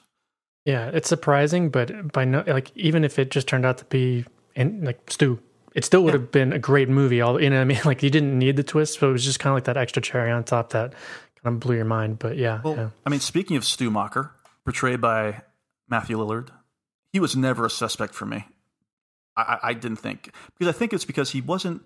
We didn't pay as much attention to him throughout the movie as we, we paid. I feel like we paid more attention to even Dewey at a certain point. And there was definitely a point where I thought Dewey was the killer, possibly, possibly the killer. Absolutely, and I was I was afraid they were going to make him the killer because, like Mac was saying about you don't want people to die, you also don't want him to be the killer. Exactly. I think what's also confusing about Stu and or even Billy is like is the motive thing that they, that they bring up. Like when Tatum is being like stalked and essentially killed, you're not thinking it's Stu at all. You're like, oh, okay, well that's Stu's girlfriend, so uh, clearly it's not Stu. Because like, why would he want to kill his own girlfriend who seemingly has a good relationship with or whatever? You know, like but there's something off about both of them, obviously. but there's something off about both of them. But yeah, but We'll you, talk and then also those. Billy, yeah, the same thing though. It's just like you kind of dismiss them because they have personal relationships that seemingly they want. And it's like, why would they want to kill this person? But I, I think early on in the movie, they they mentioned that Stu used to date Casey Becker for like a heartbeat, and I think that kind of I started thinking. I mean that that's great because then then at that moment I was like really like, oh oh it could be someone in this circle, and then you start thinking. But but again, I I really didn't know until they until they give it away at the end. You know, I was really, you know, they do a good job of throwing you off the scent like every scene. Well, Rachel, I know you mentioned you know you weren't maybe thrilled about or looking forward to the the last Halloween movie that much, but I think about like the humor in this movie versus the humor in that, right? Because I think Stu, even after we find out he's a killer, is still funny and we're still laughing at his lines, but the tension and the terror is still there. Whereas when they try to do something similar, I remember when when the kid says "oh shit" in Halloween 2018, it doesn't fit that world, but it fits the world of Scream. Like the humor is fine, it's good. I mean, Matthew Lillard, I mean, MVP for me. Like, he's so incredible and just brings like such a crazy energy. But like, that also like totally makes sense. Like, I think we, we all know this person. We all know this like crazy class clown kind of over the top personality. And he's so expressive with his face and his body. Like, it's just perfect. And, and I also think that like, the tragedy of Stu is that you know he wouldn't have done these things if it wasn't for Billy. You know, just like so many sort of you know toxic killer relationships that you see. Like he, I don't, I truly don't think that he would have done any of those acts or participated in those if like he wasn't you know, sucked into Billy's world. And I think that you see that kind of innocence to him especially towards the end with i mean with his like iconic lines the fact that like oh mom and dad are going to be so mad at me which i think he like improv too which is oh, oh matthew better. lillard you're amazing. Yeah. But just like the fact that he says that it's like oh you think you're you think you're going to get away with this? Like your parents are going to be mad at you because like they wreck like your house is wrecked? Like you, that's what you're concerned about right now? Well he even says when she says what are you going to tell him peer pressure he even says peer pressure yeah, it's you know? like he thinks yeah. that it, like he's not like really understanding the severity of what they're doing. And you I mean also like when he's getting stabbed, he's just like, "All right, like I'm feeling a little woozy here." You know, like he's like you do you not see what you're doing? Exactly. It's, and it's still funny, but you're still afraid. You know, Vanderbilt, do you do you hear what I'm saying with that?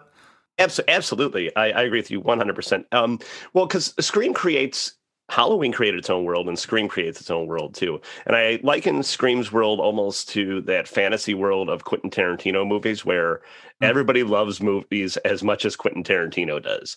And I think Kevin Williamson does that same thing.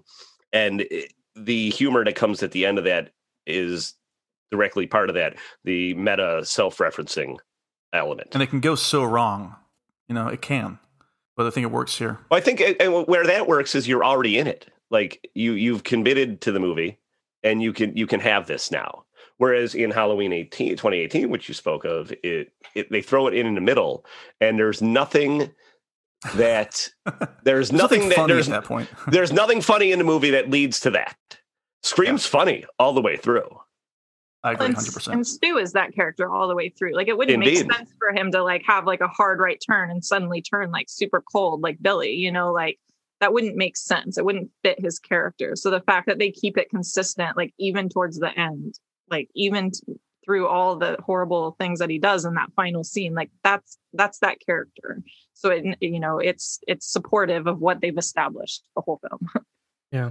And something else there that I'm not sure was even in the actual script, but something I, I get I get a vibe at least is do you think that there was if not a relationship between Billy and Stu, do you think that that that's it went beyond just Stu being pure pressure, but that maybe Stu had more of a romantic feelings for Billy. I mean, that's the vibe I've definitely got over the years. I'm not sure if anybody else. I don't think so. Like a like a Leopold Loeb thing or something like I that. I don't. I don't. I don't know. I, I was trying. I was kind of looking at that because again, when they talk about motives are incidental, I was like, what is Stu's motive other than peer pressure? Like, why would he just go along with all this? With it's not like he's super close with uh with Billy it doesn't well, seem. Well, we don't way. know. We don't know. Well, they obviously were. That's the thing. We don't know anything. Well, right, but I mean, like, even like Randy feels comfortable, like basically saying that he thinks Billy's the killer to Stu. So it's like I just don't think. I don't think.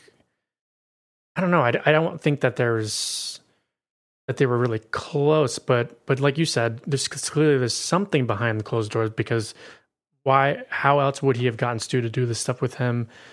Do they do they posit that Stu? I mean, I don't know. Like, what is his motive? Like, why does he do it with Billy? Like, I don't get it. We're saying peer pressure and, and affection. It's honest God peer pressure. I don't think there's anything sexual in a relationship, but it's it it's just that is how close when you have good friends in high school, you are that close. You spend every day in school together, uh, and in those days, you probably maybe even talked on the phone with your friend. Sure, back in the old days when the telephone, a telephone, yeah. not cellular, not cellular phone, telephone think he's also just bored. Like that's such a teenage thing. You know what I mean? Just like you true, see yeah. this town they live in, like they kind of established it's like sort of like rural nature. Like all these houses are really like kind of set apart and stuff. You know, that's you know why they end up having like all these like house parties and things like that. And it's just I mean, you can that can play into the whole '90s lazy teen thing. Like he just bored. Yeah, the disaffected nature coming back again. Well, there's a couple yeah. things too. You mentioned motive, and I know it kind of goes. Stu kind of goes back, and uh, not Stu, but Billy kind of goes back and forth as to whether or not you need a motive or you do have a motive. But there's another line. I'm not saying it's responsible for what's happening, but Sidney confesses at the end of the movie to Billy that she's afraid that she's going to end up like her mother. Now, do you think that that also is in the back of Billy's his the status of his mind? Like, do you really think that instead of just seeking revenge on Sidney for what her mother did?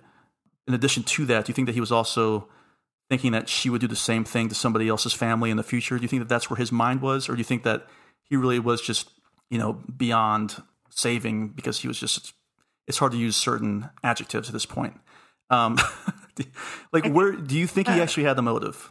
I think he was just way. projecting. I don't think Yeah. he viewed Sidney in that way. I think he's just an angry young brat that was taking things like way too far. Yeah. Yeah, I mean, he has that that the, even that moment where I think like multiple times he's like pressing the sex subject with her, and he's like, "Yeah, well, it's been a year since your mother died, like was raped and killed." You're like, dude, like get the fuck out of here! like this guy's That's like, something else. so- Rachel, Yeah. you mentioned this too. Looking back after watching it, like you forget that line that she wasn't just killed; she was raped and killed. oh yeah, and then, it's and so it's disturbing. like, oh my god, because you don't know. Mm. I mean, I, I, it's Billy, right? And and you think Yeah. about what he's not trying to do to her, her own daughter. It's just, it's, it is really dark. As funny as this movie is, it's extremely violent, and it is the material is extremely dark. I mean, it is yeah. wild. I think that's part of like why he's pressuring her too is like some disgusting deep seated thing where he's like he knows that he did that to her mom and Hmm. like to do that to her as well. It's just oh, it's so disgusting and like icky. But uh I on that same I mean while we're on that exact same thing at the end when you know Billy admits to that whole thing and that motive and you see that moment on Stu's face where like he doesn't he didn't realize that like didn't put Mhm. those things together like wait oh wait that's why we're doing this like Yeah, that's really oh god that that always hits Yeah. me too because it's just like you know stu is i'm not making excuses for him but like he's a victim in his own way as well it's good. That's a great point, and, and uh, because we know that Billy killed Sidney's mother, right? So let's actually go through. Oh, by the way, shout out to Matthew Lillard, who disappeared for a long time, but the last decade he was in Alexander Payne's The Descendants. Very good on FX's short-lived show The Bridge, Yeah. and extremely memorable in a recurring role on Twin Peaks: The Return. By the way, speaking of Julee Cruise, okay, I wanted to go through. We don't have to spend too much time on this. God help us all. Not not that we ever spend too much time on anything on Halloween. Let's try to run through and figure out who killed who in this movie. Yeah, before we do that though, I think something that something we kind of just brush aside because we know the trope, the voice box thing. Like that is also a huge reason why I didn't I'm always uh, the whole movie you're thinking, do I recognize the voice? Do I recognize the voice? Do I recognize the voice? Or who could distort their voice to sound like that? So you you really are like we haven't been introduced to this character yet or whatever it is you don't think they're they're distorting their voice on the you know because it does sound like a, a seemingly normal voice which obviously it is but that was just a, another huge reason why the reveal is so good is because you just really don't think it's any of these people And if you Uh, do, 'cause you you're waiting for that You still think it's just one person masking their voice. You don't realize that it's a voice box that could do it for anybody. That's a good point. That's a good point. All right, but let's run through this here. So, sure sure who do we think killed Casey and Steve? Uh, Rachel, who do you think killed Casey and Steve? Or do you think it was maybe two people? a lot about this i think it's billy Hmm. for a couple Yeah. specific reasons I, I think that billy has more fun with it and the way that he toys with her Hmm. and the way he kind of his anger like turns really quickly also he stabs her in the front which you know he reaches around her and stabs her right in the heart and i think that that's a colder move and Hmm. for some reason i think that if it were stu his re- his relationship to her he would have like just stabbed her in the front and like tried to remain separate from it that's All right. that's my that's my thinking there All right, so we got one vote. one vote for Phil, Philly. Um, all right, Mac, who do you think killed Casey and Steve? Well, I initially was kind of thinking it was Stu because Ghostface gets kind of injured, or, or when he when he breaks through the glass, you think that maybe his arm's cut, and then in the next sequence, when you see all the kids hanging out outside together, Stu has a long sleeve shirt on, so you can't see his arm. But I think obviously uh, maybe he just didn't get cut because it's clear, it's more clear that's Billy because Tatum says that she was with Stu all night, so you know it was just Billy doing the killing that night. Otherwise, unless you know Stu snuck out after Tatum fell asleep or That something, but that that seems too. unlikely. But yeah, and and I also they also say that the they didn't get murdered till well after ten o'clock. But then I was trying to figure out when does Billy visit Sidney that night? Is it pre-kill or after No, I don't think like, there's any time play. I think it's just after that happens. He goes. so it's like eleven or midnight or something. I guess you know. So Vanderbilt, what do you think? Oh, it's definitely Billy to what Max said uh, because Stu was with Tatum the night before. Uh, I initially thought it might have been both of them, like somebody doing the Initially. phone, somebody doing the killing. But uh, because of uh, Tatum's comment later, I'm going to say that was all Billy. I, I think it's Billy too for all those reasons. And but in, to to go even further, I, I would also suspect that it's possible that this whole killing thing started with Billy saying, if, if Stu actually still did like Casey, Oh yeah, yeah. he was like, "Hey, I'll do." It's kind of like strangers on a train, where he's like, "Hey, I'll I'll kill her if you help me kill Sidney." Like, there's the Totally. motive thing, you know. I think that that also Yeah. probably played into it. So, and then, uh, obviously Billy was out and about. It makes sense that he went over to Sidney's right after that. It's possible. Yeah. Okay. So, who attacked Sidney the first time? On the porch. Yeah, the, you know when she runs up the stairs. This is the first call at, at the at, at, home. Vanderbilt, who do you think? That's got to be Stu. You think it's Stu? Okay. because there's he there's no mo or there's no alibi from anywhere else, and Billy shows up like right after that. Like they're both there, but that's Stu doing the heavy lifting on that one. Because there's no way Billy Billy would be a sweaty mess after That's that true. altercation. Mac, would you agree with that? I feel like it had to be Billy because Hmm. that's a sequence that really doesn't make sense to me. Because if you're Billy and you're playing with Sidney and stuff, like when you show up in when you show up as Billy and you're talking to her in the room and you're in the room with her and stuff, why not just kill her at that moment? Or, you know what I mean? Like that seemed strange to me. So I thought maybe he's just he was distracting her long enough to get Stu out of there so that they both were there. But I think I don't know. That's a really hard scene because I I mean the t- playing the time, the fact that how he can get around the house really quickly and get up there. It seems like both of them were there. Yeah, are we are we, are we playing with time or is, is it just Stu and then Billy comes up? But if both of them were there to kill her, it doesn't make sense to me that once she lets him in the room and and he's like trying to calm her down, that he wouldn't just kill her right there. Because Stu's obviously still in the house. Like I, I don't know that, that that's a weird scene for me now. Yeah. I think they're all playing. I don't think you know they're all wearing their masks. They're, they they would rather kill people with their masks on. I don't think it has to be a big reveal. But what do you, th- what do you think, Rachel? I think it's Stu. I think that this is his like proving himself, like Hmm. proving that he's in. I think I don't Yeah. think their goal was ever to kill her in that moment. Like I genuinely Yeah. feel like this was just them like starting this kicking off this whole thing with Casey and Steve and now like beginning to just torment Sidney a little bit. I think that the hmm. mistake in the scene in this for Billy is the phone dropping because first of all, you're now now you are kind of proving an alibi, right? If Ghostface, if Father Death, excuse me, is attacking you through the bedroom door, and then Billy shows up, she's not gonna she's not gonna think that Billy's the killer at all, especially with the time frame. Yeah. I think the, the big problem is that the phone drops out. I don't think I, I don't think that that was supposed to happen because obviously we find out all the phone calls later on. Okay, who attacks Sidney in the school restroom? I'll start this one off. She had just spoken to Billy, but we had not seen Stu all day up to that point. You know? Do you know why? Wait, why? Because he was he was in that stall all day long waiting Oh, for waiting Sidney for to walk in. Like I, I- that that is something that also that weird weird to me. I was like, how long has he been in there waiting for the off chance that Sidney was going to walk in there? Yeah, that, that was confusing. That scene was not in the original script. oh, That was added later because they wanted one more scare, and Kevin Williamson actually initially didn't like it, but he came around on it because Wes Craven included a little bit more information about Sidney's mother and the reputation that her mother had and how that was affecting her. So it actually does work ultimately. But sensically, does it make sense? I don't know. Unless unless unless Stu and Billy knew like every time that day Sidney would use the restroom or something like that. You know what I mean? on that particular floor, yeah. Possibly. But uh, what Rachel would I don't know.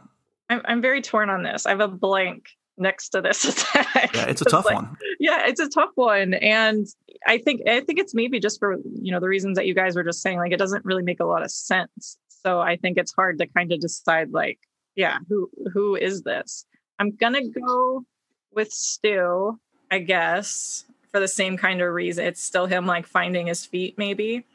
And I, I kind of along that lines i do want to point out i something i do like about wes craven's direction and the use of the costume in, in this is how like clumsy it feels. Hmm.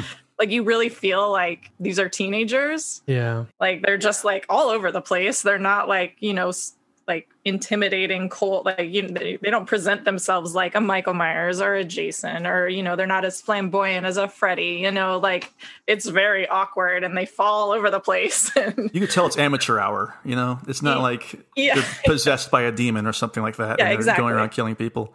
yeah Yeah, and I was going to say that that's something that I was really torn about during the movie watching it this time was there's a lot of moments where you're like, "Wait, what?" Where you see Ghostface like all the time, like lurking in places that are like, "Wait, so you're in full on Ghostface costume just walking around the grocery store?" Like uh, Yeah. there's like moments like that where you're like, "Wait, what the fuck?" But it lends itself to the idea that it's kid it's a kid, it's a teen because they're and and the thing that's scary about it is is that they're taking all these crazy chances they could easily be seen by someone else at that moment and and many other moments or even in the school uh, something i also toyed with was maybe the person that attacks sidney in the bathroom was just another stupid kid that it wasn't act- because all he does is jump out at her and she gets out the door and then runs you Oh, don't know if he was actually had a knife or, or if, if it was real or if he was, you're just like, is it just another prank? Is it just another kid at the school? Because it's right after that scene. It doesn't have a knife. You sure? Yeah, but I'm saying you don't know if it's real. You don't know. You don't know. oh, like, I, it- yeah, I think it's know? supposed to be. I think it is supposed Well, to be. I, I know. I'm just saying. I'm just. I got- all right, gotcha. Christ. All right, listen. Next question. oh my god, I'm running out of water. Very important question. And this is something else that was also added, by the way. This is not in the original script because I think we had gone too far in between killings, and and Bob Weinstein said, "No, no, no. We th- there must be blood." Who killed the principal? Mike Vanderbilt. It's definitely Billy in the bathroom, and it's definitely Billy that kills the principal. Hold on. Oh, So wow. why do you think it's Billy in the in the restroom though? So we didn't get your answer on that. Oh, it, it the boots. Stu would never wear boots like that. That's that simple. I'm telling you, Could've when I was I don't think the- he had the time to because he had just talked to Sidney though, and she ran away from him to go to the restroom. Oh, that's right. How would We got to move on from that one. We, we're sorry, we're moving on from that. We got to go. Well, right, we got to he- cut to you the know what, principal. I was. I mean, if you really wanted to stretch it, like, let's assume no, but that's on the it's on the second floor, isn't it? Second because floor, sorry. Billy, eh, Billy, somebody, whoever, whoever it is, has to get out the window, right? They can't get out of the, through the school, right? Well, no, they could easily have run out of the restroom, gone another direction, torn off that cloak and mask, and they're good. But who killed the principal? That's what I want to know. Oh, that's Billy, right? Of course, think now I'm Billy, too. rethinking everything because of the whole bathroom thing. But there's a reason I think it's Billy too. Uh, Rachel, what do you think? i think it's billy that's my that's my gut instinct Oh, because Stu is hanging out. He he leaves the school with Tatum. Yep, and the Tatum gang. and Sidney. So I think Yeah. he's. It's. I think it is Billy, and also because Bob Weinstein said there had to be somebody to, to kill the principal. Mac. Yeah, no, I was gonna say the same thing because Stu. It, it cuts right from Stu hanging out with Tatum and Sidney. So you're like, oh, obviously it's not Stu.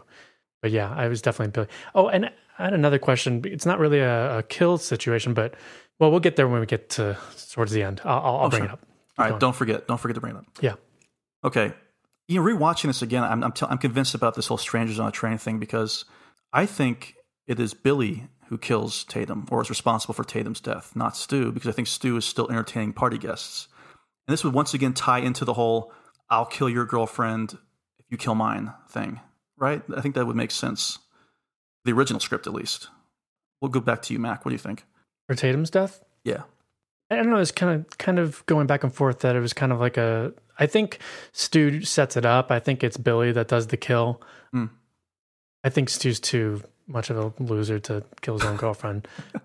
But I, I do think Billy Only is the winners one kill their does the girlfriends. kill. We have to make that because I, I was trying to think because I was like, well, you know, he closes the door, but then was he already in the garage or was he, eh, you know, like uh, like, like timing wise, did he did Billy know to be in the garage or did I, I the- think, you know what I mean? Like well, we there's, also there's hadn't seen like, Billy at this point in the party. We had not seen Billy yet. Yeah, Because after this, yeah. then we see him talk to Sidney. But what do you what do you think, Rachel?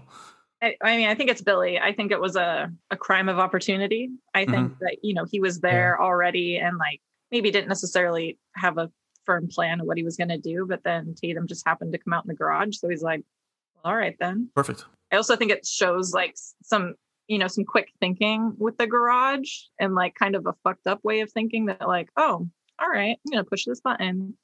Ugh. And I gotta be honest, this scene always gets me between this scene and there's a scene that Mike Rothman probably knows this, but like in the X Files, there's a episode where there's like teenage witches, and there's a Oh, scene yeah. in a garage where like they like impale their boyfriend with like a garage spring or something. Yep. And that is like terrified me. I saw that way too young. And Yeah. so then seeing this, it was like, oh, these garage doors are just like death traps. I think who's in that? Is it uh, what's her name from um, Ginger Snaps in that episode? oh, I don't remember. I haven't A seen it young forever. Catherine. it like what's her name? me. God, it's somebody Not famous. sure. Yeah, but no, I know you're talking about though. Great, great episode of the X Files, by the way. Um, one of many. I love the X Files. Obviously, at the end, it's Stu running around for the most part, chasing Sidney at the party. I, I'm, I, I pretty much have it's that it is Stu causing most of the party havoc, right after Yeah. Tatum's dead, because Billy's playing dead up in the up in the bedroom. Yeah, so. and I think I, I would agree with everybody that it, it's Billy that kills Tatum, and I like your theory, Justin, uh, the strangers on a train thing, because while there is kind of a, I'm sure in the in the uh, the world of the movie, there's a lurid thrill in killing your own girlfriend, but that would make sense with why Stu is at Sidney's because it is it what is I'm a yeah. you do this and I'll do this for you. Yeah, it makes sense. Well, this is gonna be fun going toward going forward because there are different motives in every movie as to why people are getting killed. So it's gonna be interesting to kind of look back and say, well, why why was this person chosen, or maybe they were just chosen at random in future movies. We'll figure it out. There's also a little tiny time jump, I think, that makes things confusing in terms of who's who. When you have Ghostface stalking like in the woods when Sidney and Tatum are talking, it Oh, cuts yeah. to the woods and you see Ghostface kind of walk by. The next scene, it cuts directly to the video store where Stu, Randy, and Billy are all in the store at, at that moment. So you're I think that could just be that. That doesn't have to be necessarily like a cut to moment. That could just be later that afternoon. You know, Right, but you're not thinking that necessarily. You know what I mean? So like, it, that's a good like. It just like kind of throws you off the scent once more. You know? You might be thinking Dewey at that point. Well, let's listen. We, we've talked about these characters Yeah, a lot, it's but let's Well, there's there's one we missed when they. It's not a kill situation, but when Sidney gets the call at Tatum's house, is that? Oh yeah. Oh, Oh, that's what we- I was going to bring up. because we think it's Yeah. Billy because she thinks it's Billy. Remember, because you got you had one phone call you could the make. one phone call. That's that phone call, right? I remember being in the theater. It looks like they're setting up Dewey there too. Yeah, Well, I, I was really going back and forth this because I was like, well, like why would Billy lie about it? Because it couldn't have been Billy because he would have been like searched. They would have found the voice box on him, right? Yeah. But I think the reason he lies about the call is because his one call was to Stu. Yes, But he Mm, says yeah. that to make the call, but then Yeah, there to, to throw them off the scent. But that's why, because it doesn't make sense. It was like, why would he lie about the call then? But obviously, you know, yeah, I think he's tr- he's trying to be quick on his feet, but at that point, Because he didn't Yeah, have time to tell like- Stu that he had been arrested and not just got sent home. Because Stu probably hauled ass after the attack at Sidney's house right? with no costume on because they found the costume there. And I'm assuming the boys had two. I'm assuming that they each had one. Yeah, I would say so. All right, so you guys know that I've been trying to lose weight lately. You know, I've been Yeah. kind of uh, on the bigger side for most of my life, but I've I've been able to drop a lot of weight because I've been trying to eat healthier. You look good. Th- thank you. the look problem is, is I can't cook at all. Like I'm basically I can know. just make I've like tasted your food. I don't know if you guys ever heard of factor meals before. Yeah. No. Okay, so uh, factor meals, it's like these easy, ready to eat meals that they'll send to your house. I'm Oh, sure you've heard of services that do this Yes, type of yes, thing, yes, yes, Where sure. they send food, and it's this. What I actually really liked about Factor is it's like it has to be kind of idiot proof for me because I can't cook or do anything. But it's like ready in two minutes. It literally comes everything together. You don't have to Is that like make shrink wrap? anything. It's it's all put together in its own thing. Two minutes. It's not frozen, which actually makes it awesome. Oh, nice. You know, the frozen food. Yeah. It comes like in a box. It's like chilled, like Yeah. with chill the cooling stuff. But uh, you got all kinds. So I did the keto one, but they also have like calorie smart, protein plus. They've even got like. So my wife ended up really liking these these like energy shots. Okay. That they put- they put in the box that we ordered, where she it's literally like just a little shot of different kinds of energy shots that were awesome. That sounds amazing. was- I always was like, I'd see these commercials or I'd hear commercials for stuff, but I thought Factor Meal seemed like something that was really threading that needle and would have been really, really perfect for me. But dude, they had like pancakes, smoothies, Who doesn't love pancakes? dinners, and stuff like that. So they have breakfast. They got like midday snacks, and I, so I thought it was like perfect. Get it in, get it done. Yeah, boom. if you're just looking for Yeah. like fast premium options and you don't have to really cook or be able to do anything, sure. Factor is awesome for that kind of stuff. And I thought the and the quality of the meals, restaurant quality meals that I just could like heat and eat, dude. So it's not like your you know your frozen stuff you get at the grocery store. So if you guys want to try Factor meals, I'd say go for it because it's really helped me out, and I I was actually really surprised. All you guys have to do is head to factormeals.com slash bad movies 50 and use code bad movies 50 that's 50 to get 50% off that's code bad movies 50 at factormeals.com slash bad movies 50 to get 50% off guys give it a try that's half i know Hi, I'm Jen. I love watching horror movies. I also have PTSD and I go to a lot of therapy. I'm Lara. I have anxiety and depression and love having the shit scared out of me.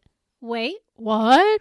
I'm Mike. I'm a therapist, and I love talking about horror movies and mental health.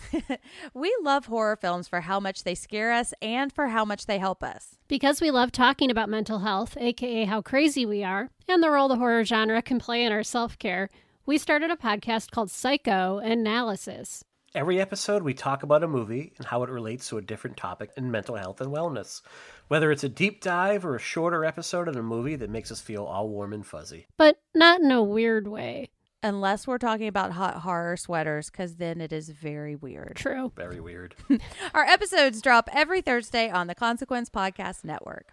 Listen to find out How horror can, can heal. heal. All right, well, we talked about a couple characters, a couple of sick fucks, if you ask me. But I think it's time to move on to our next section that we're affectionately calling Everybody's a Suspect. He's got killer printed all over his forehead. Okay. Really? Why the cops let him go, smart guy? Because obviously they don't watch enough movies. This is standard horror movie stuff. Prom night revisited, man. Yeah. What's funny, I think David Arquette gets top billing in this movie, but we're not going to talk about David Arquette first. We're going to talk about the one and only, the ageless uh, Neve Campbell as Sidney Prescott. What can be said about Sidney? One of the great quote unquote final girls, even though she does survive alongside Gale Weathers every time. So technically, they're both the, the final quote unquote girls. Who wants to start off? Rachel, what, what did you think when you first saw Scream? And were you familiar with Neve Campbell at this point? Were you watching like Party of Five or anything, or was this your introduction to her? I think I had seen The Craft before I had seen Mm. this. So, and that, I mean, like any young girl in the 90s, that was a very formative film. So I had already, like, you know, had an affection for her for that. So I was happy to see her in it. And I think she does a great job and brings a real depth to the character of Sydney. And yeah, I, I yeah, I was stoked to see her in it. Yeah, Vanderbilt, what, how do you think about the performance? I think she she plays distraught very well without it coming off as too much, you know. I, I think uh, Scream is a testament to what happens when you actually do when you're casting. Like, look for good actors and actresses.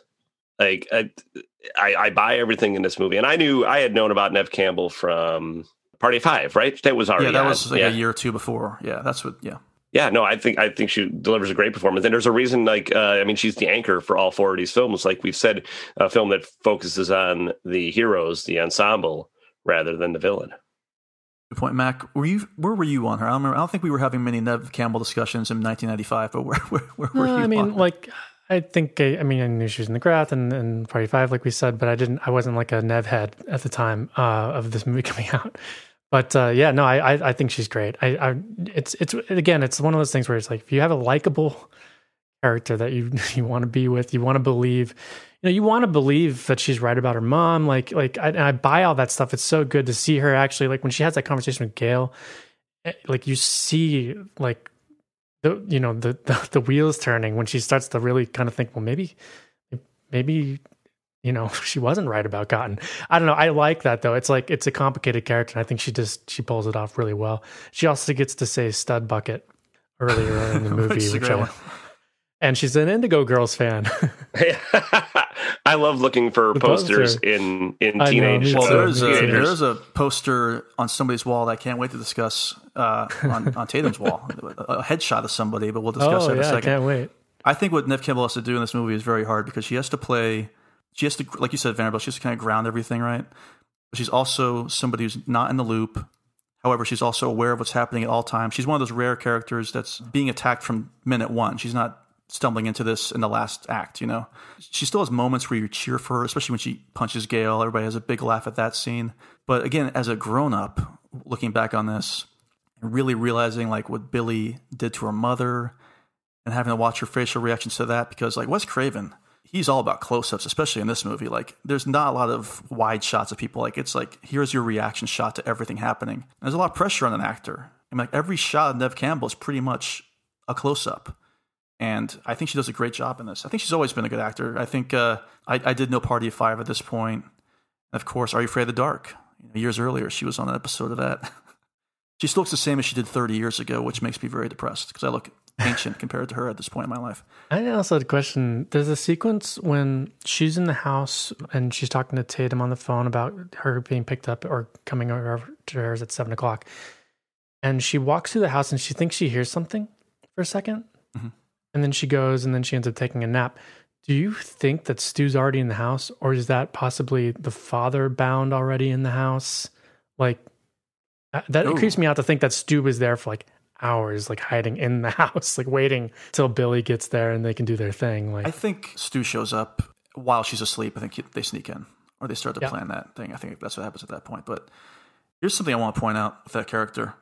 I, I can't remember exactly who kills who in the future entries, but she kills Stu with the TV, right? Great, mm-hmm. great death scene, by the way, for Stu. Very funny. And she does shoot Billy. Isn't it her that gives Billy the headshot at the end? It's not Dale. It's, it's her, right?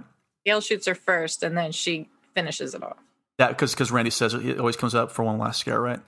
Okay, so let's make the note of this. So Sidney has killed two people in the Scream franchise. All right, I gotta make a note somewhere of this for future entries because I'm not sure who she kills in the next. I can't remember who she kills in the next three entries, but Sidney Prescott, God bless her. We wish her all the best. Next up, honestly, Sheriff's Top Billing. This is an actor who was in, of course, Cocoon: The Return, uh, Masters of the Universe. She was on Family Ties as Alex P. Keaton's girlfriend and coincidentally dated Michael Keaton. As a matter of fact, how about that Keaton coincidence? She went on to star in FX's Dirt, uh, ABC's Cougar Town, and NBC's what's it called? What's the name of that show from the '90s? Uh, Jennifer Aniston, Buddies. Buddies. Buddy, Comrades. Is that what you said, Rachel? Uh, I think it's actually called Living Single. Was it the one about the three girls who live in one apartment and then the two guys who live in the other one? Yeah, and then like Yeah, it's Living brother- Single. That was that wasn't on NBC. That was on Fox. That was a Fox. That was a Fox show. Now you think of Queen it's the- Latifah. it's the one where they're friends. Friends. it was on the tip of my tongue the entire time. We're talking about Courteney Cox as Gale Weathers, and this is a fun. I'm sure this is fun for her, right? Because this is a total 180 from who she was as Monica Sellers on on Friends. Great performance, and what I love about this character is that even at the very, even all the way throughout the entire movie, she is still who she is. She's still selfish, which is a nice touch. They're not afraid to just let her be who she is. There's no big "I love you, Sidney" and like a big hug at the very end. You know what I mean? There's no forged friendship there, and I think she's terrific in this movie. Vanderbilt, what do you think? Stone Cold Fox of the movie.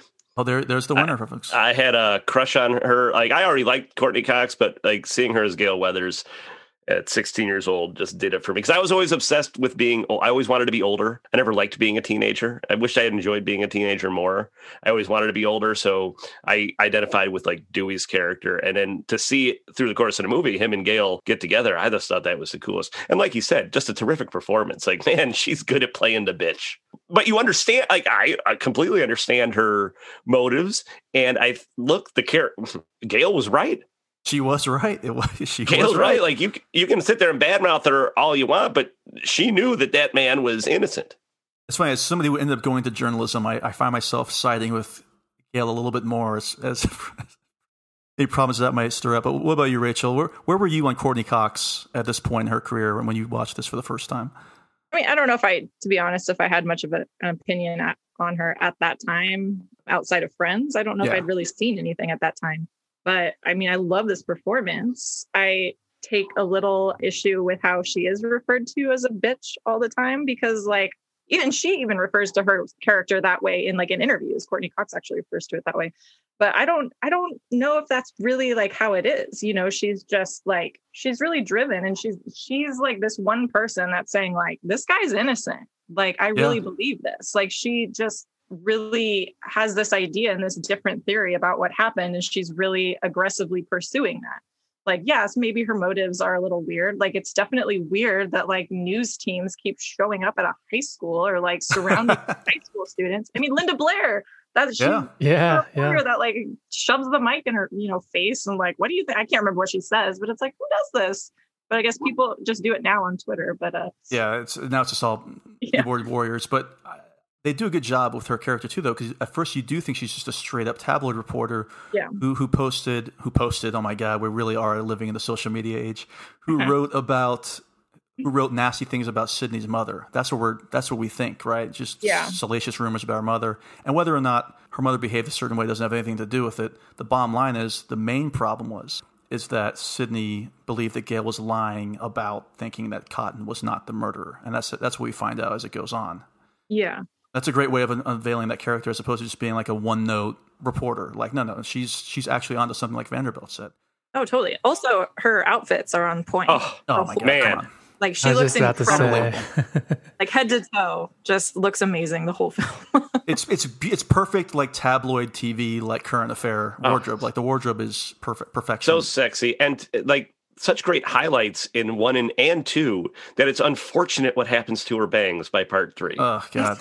oh, you're not a, you're not Team Bangs, We, huh? uh, oh my Oh, God, th- that was I like bangs, but those are ugh, barely. they're like- I don't know like what half you call bangs. those. Yeah. Anyway, Mac, what do you think about uh, Gale Weathers in this? No, I really I think she's so funny and so fun in this movie. Yeah, that that neon green outfit she's got in the beginning is Oh. just crazy. You're like, Ah, holy moly, like this is the '90s.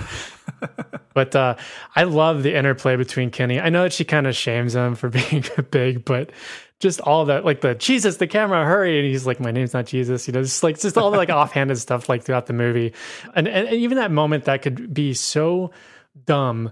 But when his body falls on the windshield and she's like, God, Kenny, I'm sorry, but get off my fucking windshield. Like it, she sells it, you know, like I just love that, uh, all the dialogue that could go so wrong in this movie is totally sold by the cast. And that's, and that's, you know, credit to the cast members, obviously. But yeah, I really, ah, she's such a force in the film, which could have just been, you know, not not an important character becomes a, a huge character.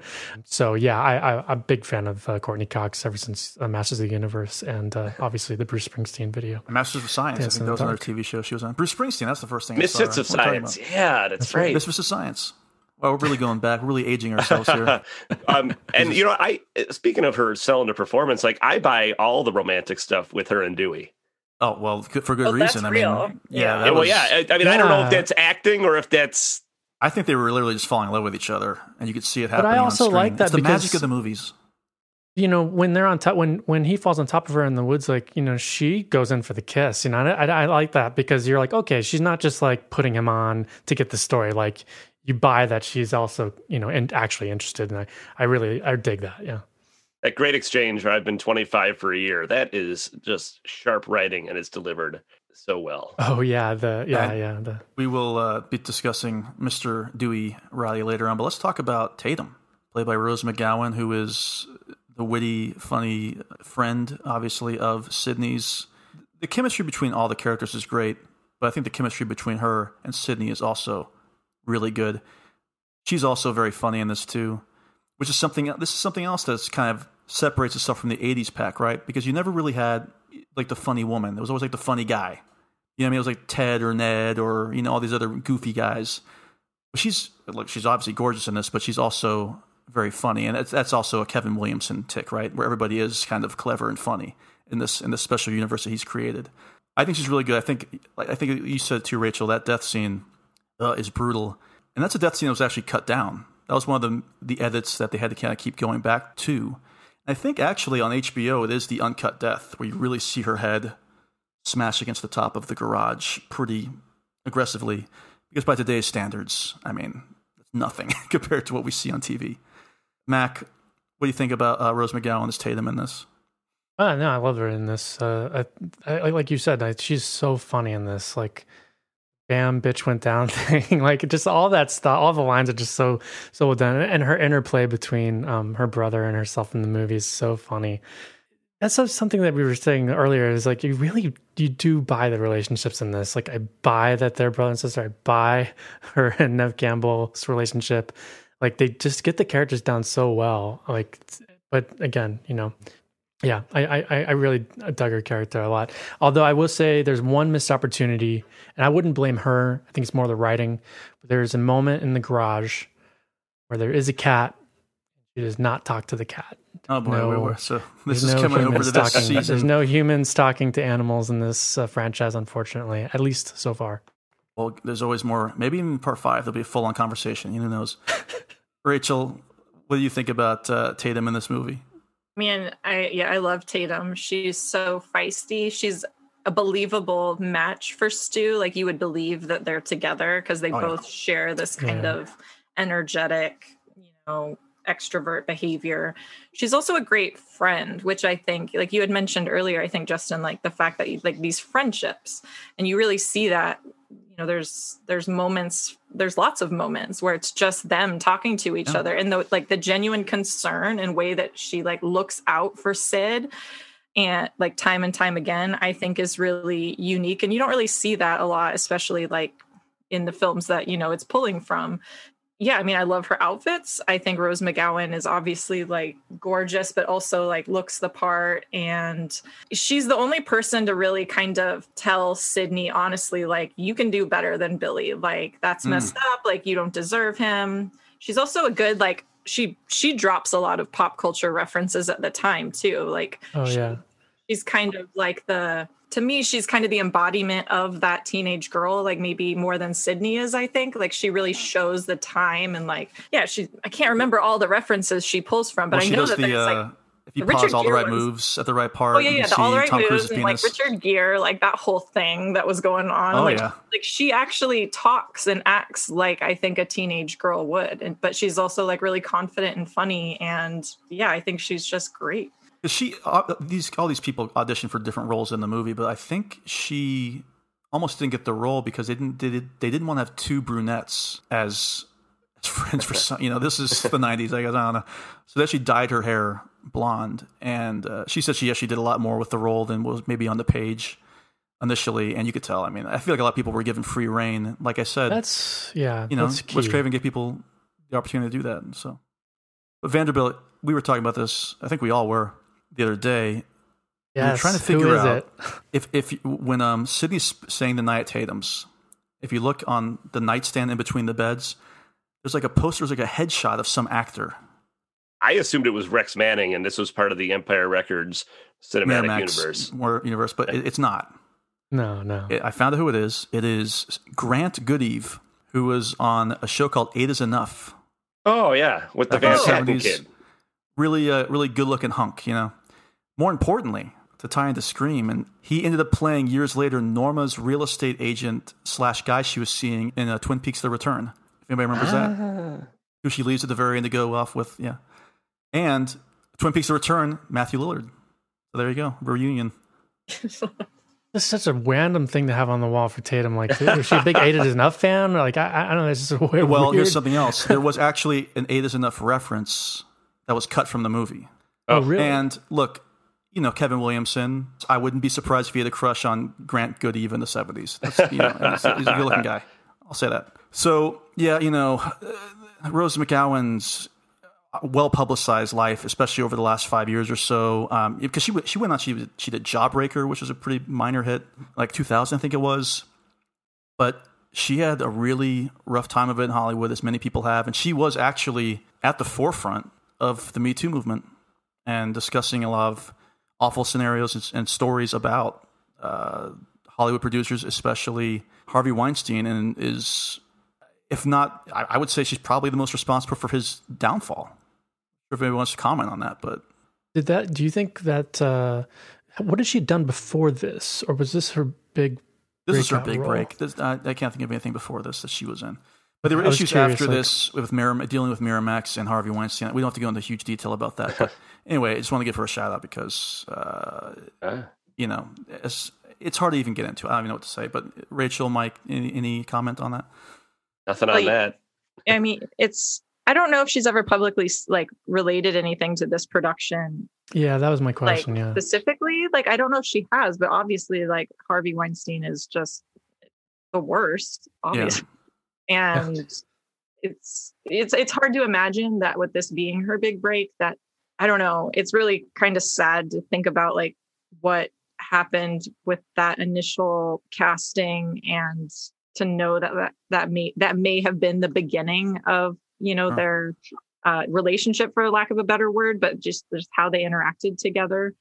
So it does kind of cast a weird shadow like looking back and knowing all of that stuff. But yeah i don't know if she's ever like spoken publicly about this production specifically but obviously it's you can't ignore it and she is an icon and she deserves every bit of you know accolade that she gets for this because yeah she started a movement and it's she's incredible for sure Yeah, and I've I've- I've read some reviews with her about actual onset. It was a good experience. She liked working with Wes Craven, so you know. But like you said, I don't know all the specifics about what went on behind the scenes. Was it on this movie? Was it on a future movie with Miramax? But you know, obviously, no matter what, Harvey Weinstein cast this wide swath, this wide black mark over all these movies. I mean, he produced some of the greatest movies of all time, but there will always be that, you know, Miramax presents at the beginning of a movie. You're like, ugh, you know, it's just, but that's a whole other podcast, folks. But was, we, we had to definitely point that out that Rose McGowan, her big break here, and, and was is at the forefront of a major movement that's still going on today. So now, her brother in this movie is Dewey Riley, played by David Arquette, and we've talked about him a lot already. But uh, I forgot how funny and sweet he was in this movie.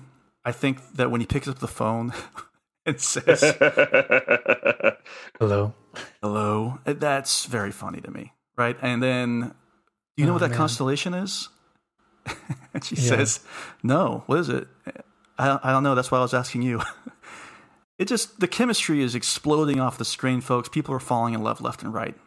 And it's a wonderful thing to see. No, we something we were talking about in prior episodes is the Keystone Cops thing not working in these kinds of movies, and I feel like this is this is totally that, but it re- but it really works. Or it's a And comedy. thi- and- this isn't Halloween 5, you know what I mean? It's like, Well, that's yeah, but I mean, like also. I mean, it's still a horror flick, you know what I mean? Like you're not expecting it to work, but even like scenes that not quite scenes as bad as not as quite as bad as Wes Craven's uh, Last House on the Left coppers. oh, God. Oh, jeez.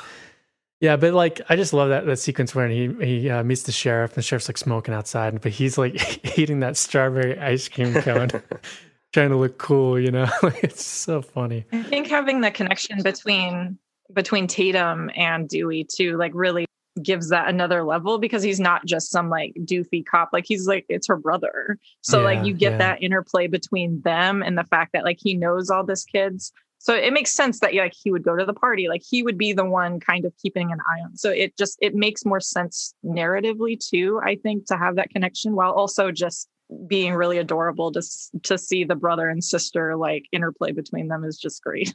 Well, I like the twist that it's the younger sister that's embarrassed by the older brother as opposed to the other way around, which you usually see in these movies, you know. yeah. It also has a whole other tragic element that I don't know if they really ever dove into in the future movies.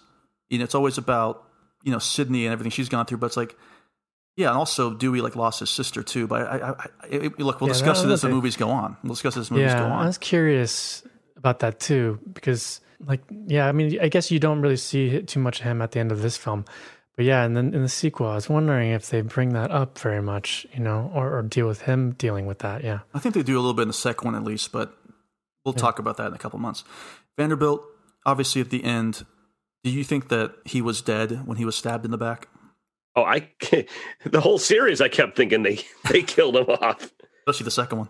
And I, yeah, and I was oh that we'll, that's again, the one we'll save it, yeah, we'll yeah.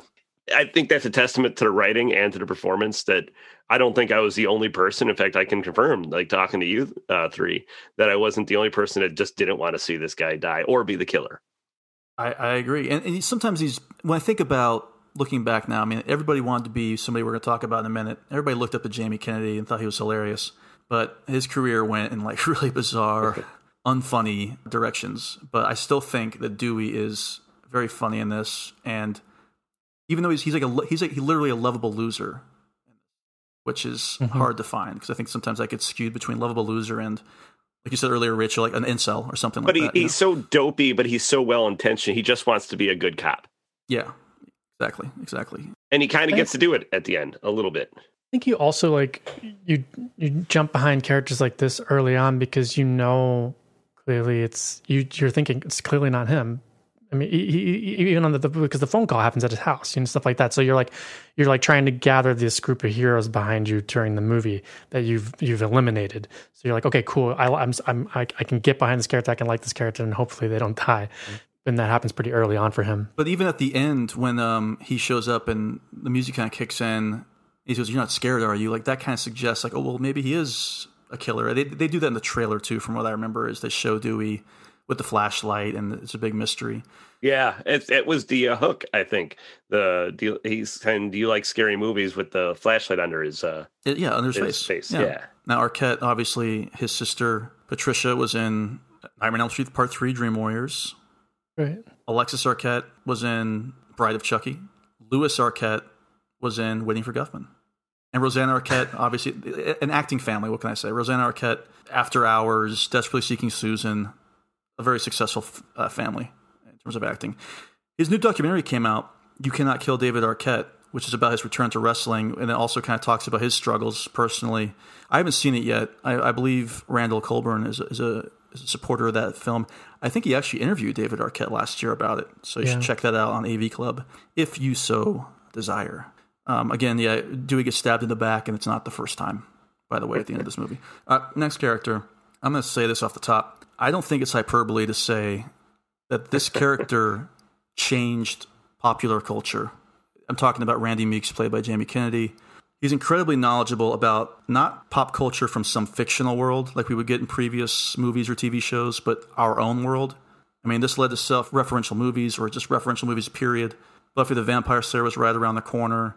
I think like this is the gateway into this new Kevin Williamson pop culture that obviously seeped its way into like Dawson's Creek and other Kevin Williamson movies. So, what, what do you think? Like, when did you first see this? How? What year was it? Do you remember how old you were, or how when you saw this, Rachel? Um. Was this like did this moment past when you first saw it, or Oh yeah, yeah. I I didn't see this till it was out on like VHS. I think it was. I know I was able to drive because I would babysit a lot for like neighbor kids, and so I would always like rent movies to watch there because I couldn't get away with them watching them at my house. Hmm, so I would watch smart. them at other people's houses while Very like while kids Smart. slept. That's a good move. Yeah. Yeah. so it must have been like two, 2000. So like it had been out for, you know, a hot minute by the time that I actually got around to seeing it. And so I think because of that, like I feel lucky that I did see it a little later because by that time I had was a little bit more familiar with some at least the heavy hitters of horror. Mm. Mhm. So I was able to enjoy like, you know, Randy's quips and references and stuff a little bit more. I definitely didn't catch all of them. It's been great like watching it over the years and like Yeah. seeing which ones I get more and more as like my knowledge has expanded, you know. Totally. So it continues to grow with you in that way. yeah, it's. It, it, I agree because obviously at the time I'd seen a lot of them too, but over the years, like oh, like they mentioned Terror Train, I finally saw Terror Train for the first time last year. Like little things like that that you remember. Oh yeah, they talked about that in Scream. Uh, Mac, what do you think about Randy in this movie? Yeah, no, I love them. I, I this is the character I definitely related with the most, and I and again, like for me, having already been watching all these horror films and going through some of the franchises with you and stuff, Justin, and and then seeing this movie and being like, oh my god, like that's us, like that's our character, that's us talking about horror movies, like like, like on a Yeah. level that Yeah. that's just like normal, like oh everybody knows that this, you know, but like no, no one knows that because no one's seen that obscure movie from you know whatever. But I really loved Randy. I thought he was super funny, and I don't think I ever thought he was the killer. But there's a, so this is that thing where I was going to talk about was, was Randy and Stu at the door Mm. with Sidney Great scene. at the end, and you're like, you, st- I still didn't know who was the killer, but that was a moment where I genuinely was like, could Randy be in on this? Like, it, it started making me question things that I had just totally dismissed, and I think that that is so good. That's what's so good about this movie is like, I not once thought it was Randy, but even in that moment, you're just like, I just don't know. Like, I really start. You start thinking, trying to think about, like outside of the box, you know. But yeah, I I I I I love him in this. He's so funny, and definitely didn't want want him to die or be the killer. But Yeah, Yeah. Vanderbilt, did you because you you you're you've got a, a deep knowledge, especially of genre films. Uh, did you relate to Randy? Was he somebody that you looked up to You know, when you're when you're when you're a teenager and girls tell you you remind me of that guy from Scream, you you kind of hope that it's Skeet Ulrich, but it is not. It is Randy. I I like Randy. I like I, I like the character. I like the performance. I think I know a little bit more than him though. I, he's okay. He's uh, okay. Shots fired from Vanderbilt. We have to. I bet you Randy Randy's never seen Evil Laugh. I bet you he hasn't. He's he's definitely more of just like the he's the heavy hitters, and that's and that's a wrap on him. Poser. Randy's a poser. A very funny character. He listen. He drops a Jerry Lewis reference. I'm not sure how many people got that in 1996, but uh, did you leave live live in the mailbox? Did you live? That's my Jerry Lewis impersonation for all of you begging me to stop. For the French, for the French listeners. Interesting career about Jamie Kennedy. I'm talking about Son of the Mask, Malibu's Most Wanted, and, and of course he reteamed with Skeet Ulrich, and as good as it gets, one of the people who beat up Greg Kinnear. That's right. No dialogue. If anybody wants to have a good laugh, you got to go to YouTube and type in KDOC New Year's Eve Jamie Kennedy. He hosted this really disastrous New Year's Eve special like 15 years ago, and the highlights are on YouTube. It's very, very funny. Uh, we wish him all the best. All right, now here's somebody we haven't talked about yet, but Rachel, you alluded to her earlier.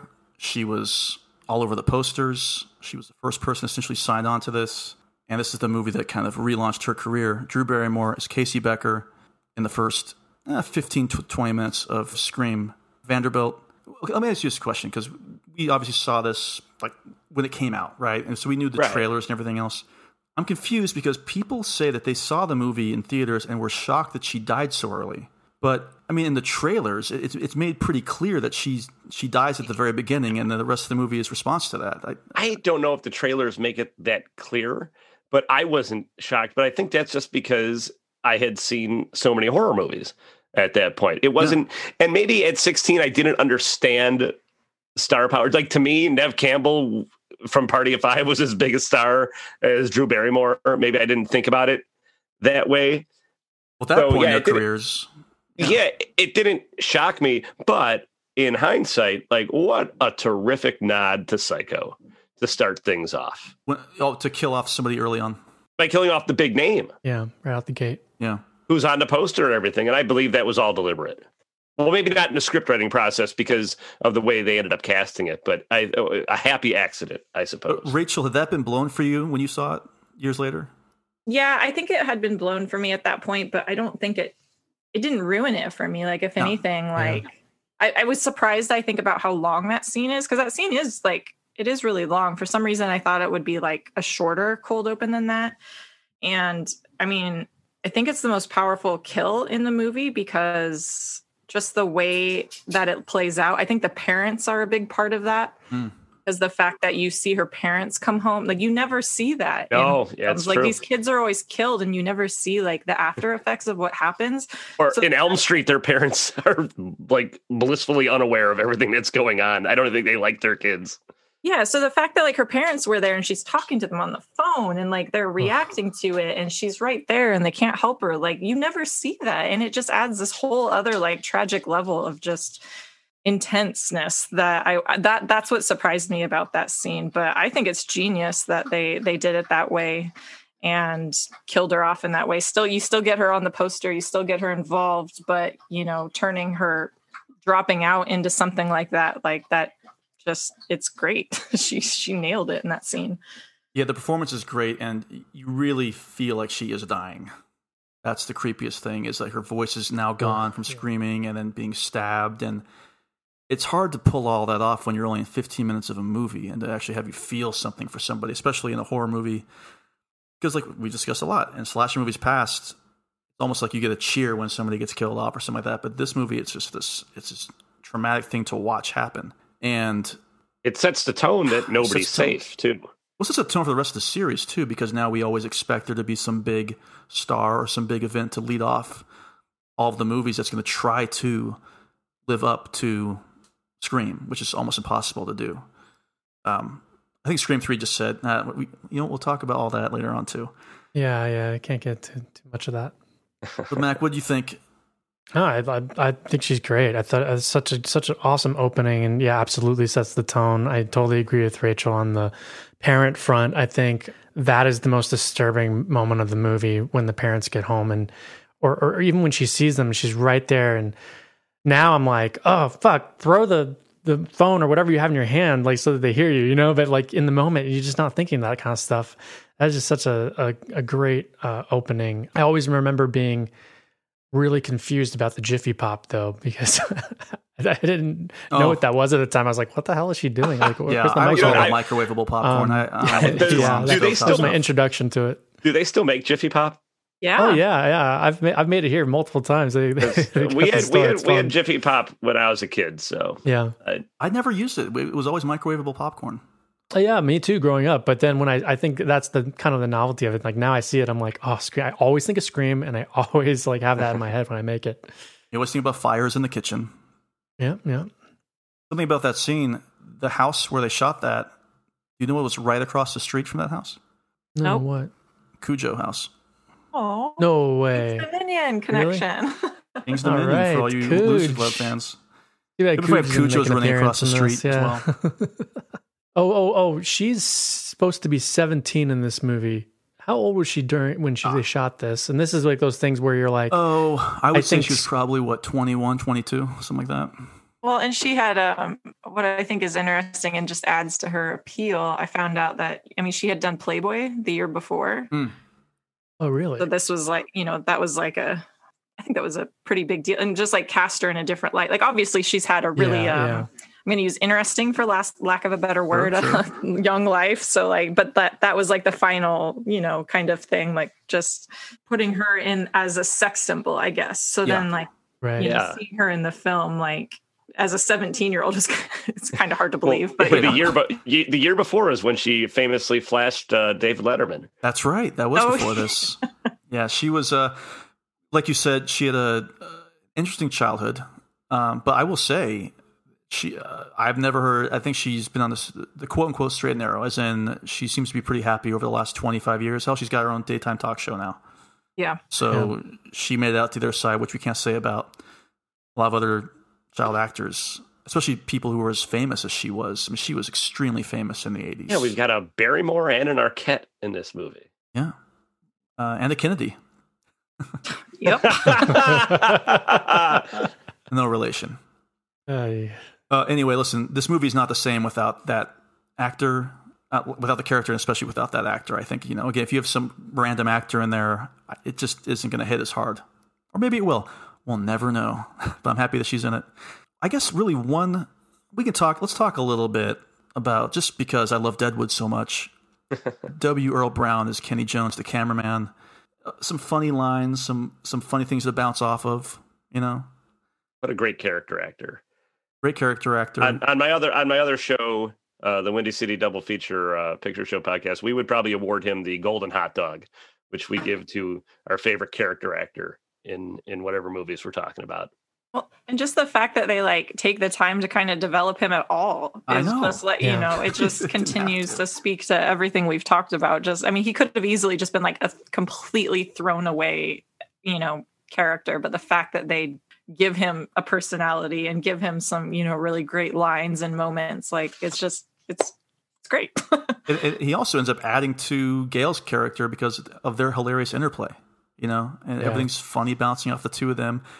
And they also give him that pivotal thing, Mac. I think you talked about earlier the the, the camera delay and him being responsible 30 to figuring second that out yeah. and telling us thirty seconds, and then his graphic and slightly toned down demise. Also, I think it was originally much bloodier in one of the original cuts that they submitted. But yeah, that's W. W. Earl Brown, and I love him always, of course, uh, from Deadwood. That cocksucker. Yeah, that, that's from Deadwood, folks. now, Henry Winkler, who is definitely best known now for Barry, winning awards, Arrested Development, but at the time he had kind of just become more of a director. So casting him as Principal Arthur Himbry, the straight laced principal, was definitely a take on him playing the cool Arthur Fonzarelli from Happy Days. That obviously is like a 180 in terms of a character, right? I have a question. I didn't how creepy he was in this movie. You know what I'm talking about? Oh, creepy. He like when the cops are talking to Sidney, he like takes Sidney by the chin. Is like everything's gonna be okay, Sidney. Oh, he's a little handsy. Yeah. He's uh, dragging like scissors across the chests of the expelled students and stuff like that. I was like, holy, holy moly! Well, I think they. I think they definitely are, were kind of like maybe it's the principal too. You know, they, I think they're trying to make everybody's a suspect. Literally, like. Oh yeah. You know. That was another one too. Yeah, I I I, I dug him as I also read that that they asked him to go uncredited. They didn't want to overshadow all the the young upcoming actors and stuff like that. So I thought that was kind of fun. Interesting. I don't know Um, how many teens besides my weird mind who even knew who the hell he was. I think anybody only knew him as the Fonz, though. You know what I mean? Like, if You anything, know the like the Fonz jacket is in in the closet. Oh, I never noticed that. Yeah. oh, that's fun. Wow, wait, there's a reference to another pop culture thing in this movie? so, Rachel, you're seeing this in 2000.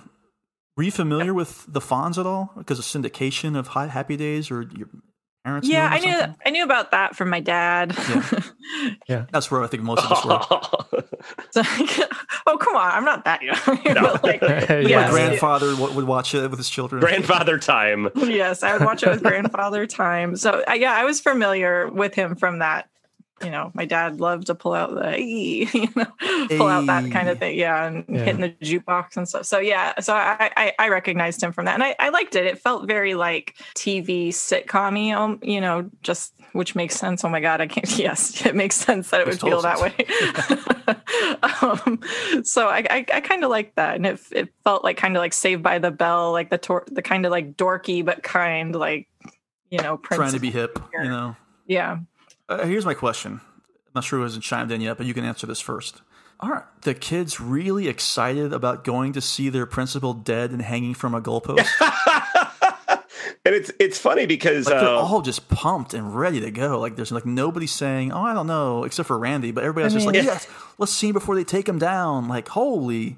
even as a teenager, I don't think I was that kind of uh, clueless. Like, but it, Williamson Williamson has said that that the principal being killed helped him figure out that third act problem of how to get everybody out of the house. Yeah, because that was also added. That was not originally in the in the script. Like I think I pointed out earlier. Yeah. But I totally buy that. Like kids, kids are shitty, man. I, and also, that's no, true. I don't know one kid that liked their principal. So if I heard that, I probably, w- I, I don't know if I would have been the one to do it, like to get everybody to go, but I probably would have been in the car on the way there. Yeah, just Oh, because you just do that with. the- Think about that. You do that with your friends. Like you just, you just go along you with want it. to see Like your everybody's running. dead, bloodied, and hanging from a goalpost? I don't think you're thinking of it like if you're a kid, you're you're not like we are now. Like I wouldn't do that now, but as a kid with all my friends and I don't know, I'd probably just be like, yeah, yeah. I was, I was drinking at a party. Yeah, I'm, I probably wouldn't be in the right mind. Uh, yeah, I think it's. I, I'm listen. I think it's a funny scene because of how over the top it is. That's all I'm saying. All right. very nice Listen, that you you wouldn't want to do that. I wouldn't want to do that. Well, what a great guy I am. Okay. Yeah. We're gonna save Cotton Weary Liev Schreiber for Scream Two. Let's save that discussion. If anybody wants to add anything about the background between the the fathers and the mothers of this movie, or, or feel free to do this now because I have no I have nothing to, to really well, discuss. we do need to talk about Joseph Whipp, who plays Sergeant. Yeah, I was gonna say. Oh, He's from the- Elm the Street. chief, He's in that 'cause Elm he's in Street. Elm Street, and he's in The Hidden from Elm Street 2 director Jack Sholder. And a heavy influence, of course, on Jason Goes to Hell, the Final Friday. That was just the one line I wanted to mention from him. Was I love when when, when they're talking to Billy's father, and he's like, "Thanks, Hank. We're on top of it." We're on top of that. How Thanks, shitty Hank. he is Yeah, to his yeah, father. it's It's so funny. But uh, other than that, yeah. I mean, we could talk about Neil Prescott for a little bit, but like these people are like in the movie for two seconds. Yeah.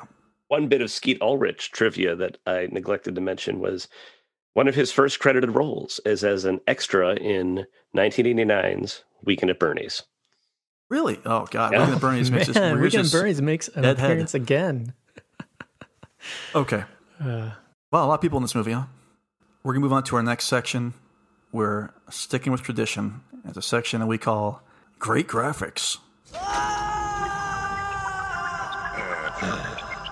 What do you know? I beat my high score. So the people behind the special effects of this movie, it's uh, K and B Effects. You might have heard of them before, because if you ever watched a horror movie over the last thirty years, chances are that they were involved. Robert Kurtzman, Greg Nicotero, Howard Berger.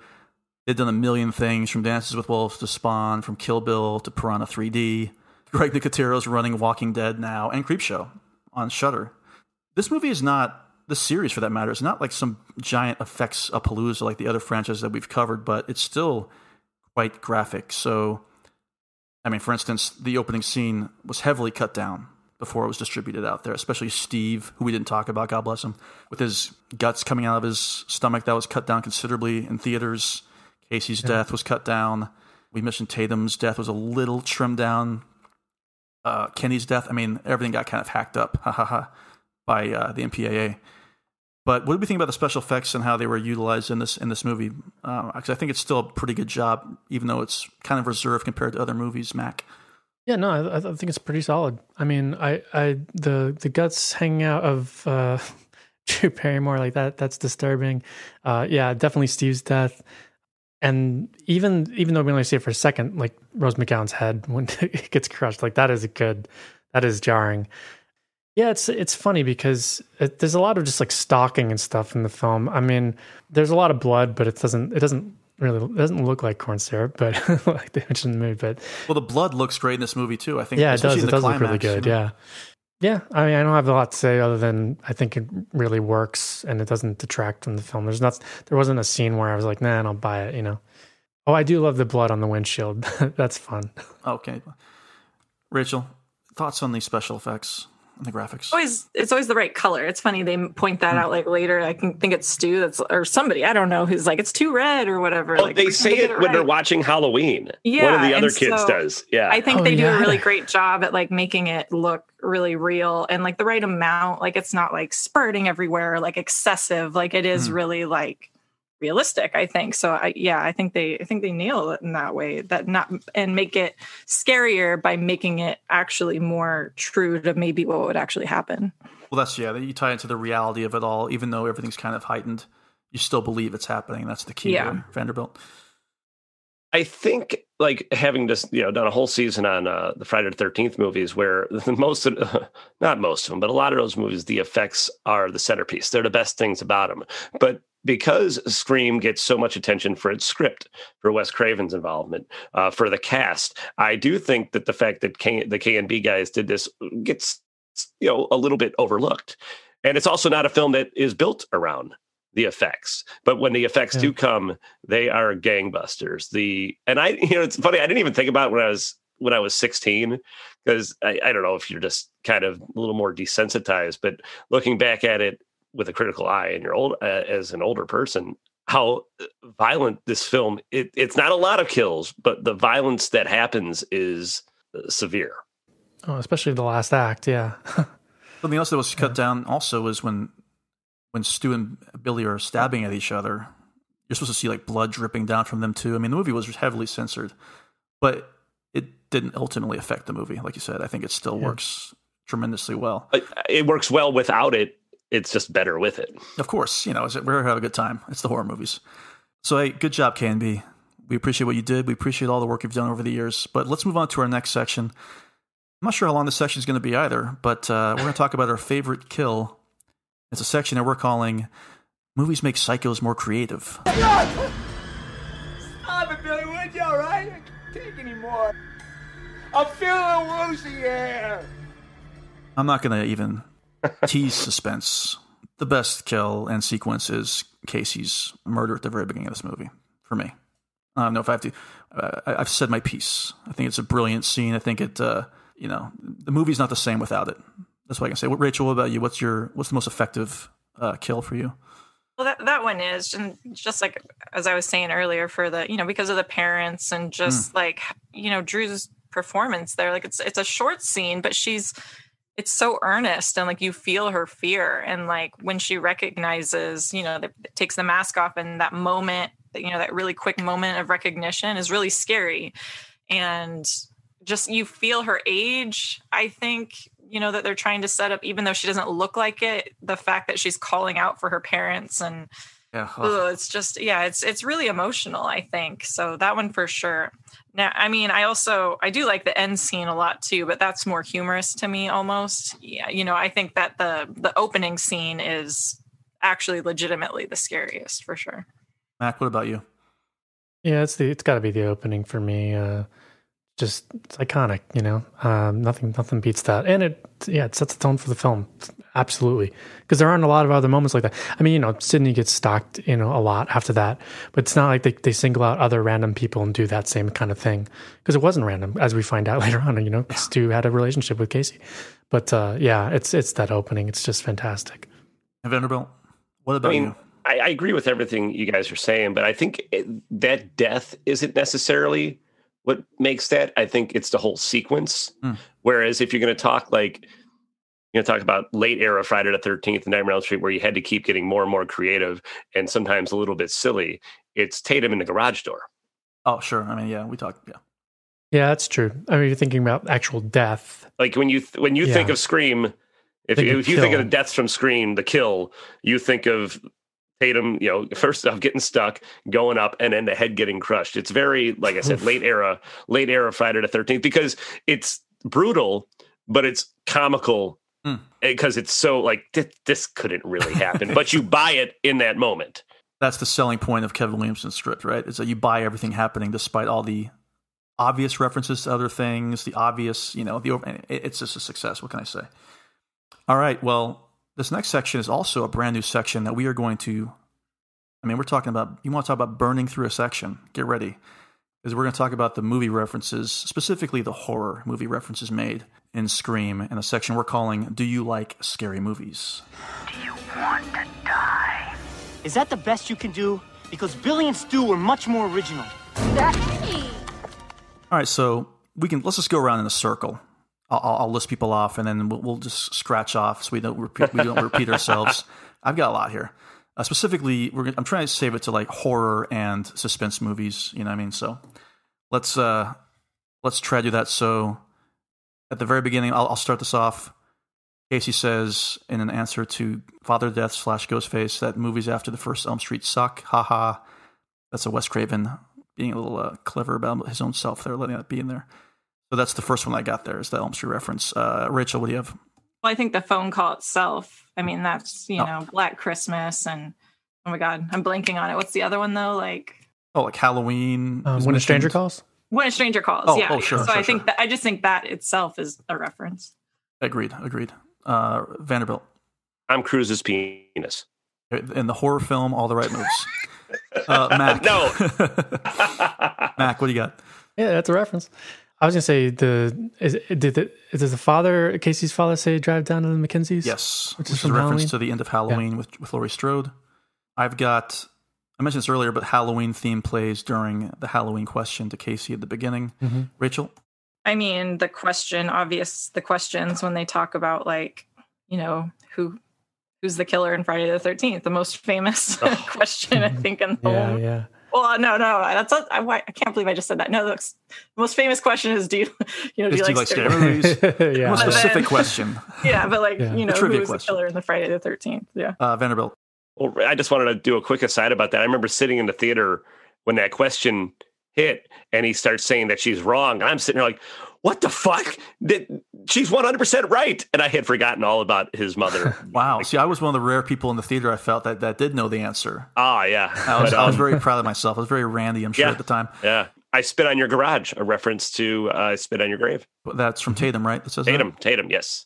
I'm trying to keep up with my own self here. Uh, let's see here. How about Mac? What do you got? Billy Loomis, Doctor Loomis.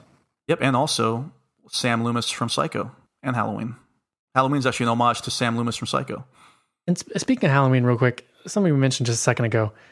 There is no blood in that sequence when the guy yells out, "Oh, come on! The, the blood's too red." But when Bob gets killed, there's no blood in that sequence, oh, there's no. right? I don't you see, see. any blood in Bob at all. No, no. So I, I, that's uh, my one problem with it. It's so specific Oh, because it gets got Randy. everything so right, right. that Right. when it, that when it gets to that scene, I was like, wait a minute. I was like, who's this fucking asshole that doesn't know Halloween? like, There's- that doesn't make sense to me. Did I just give one, or did Mac? Did you just give one? I can't remember.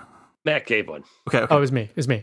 Billy mentions uh, the watching The Exorcist edited for TV, and Linda Blair shows up as a reporter shortly thereafter, destroying the time space continuum.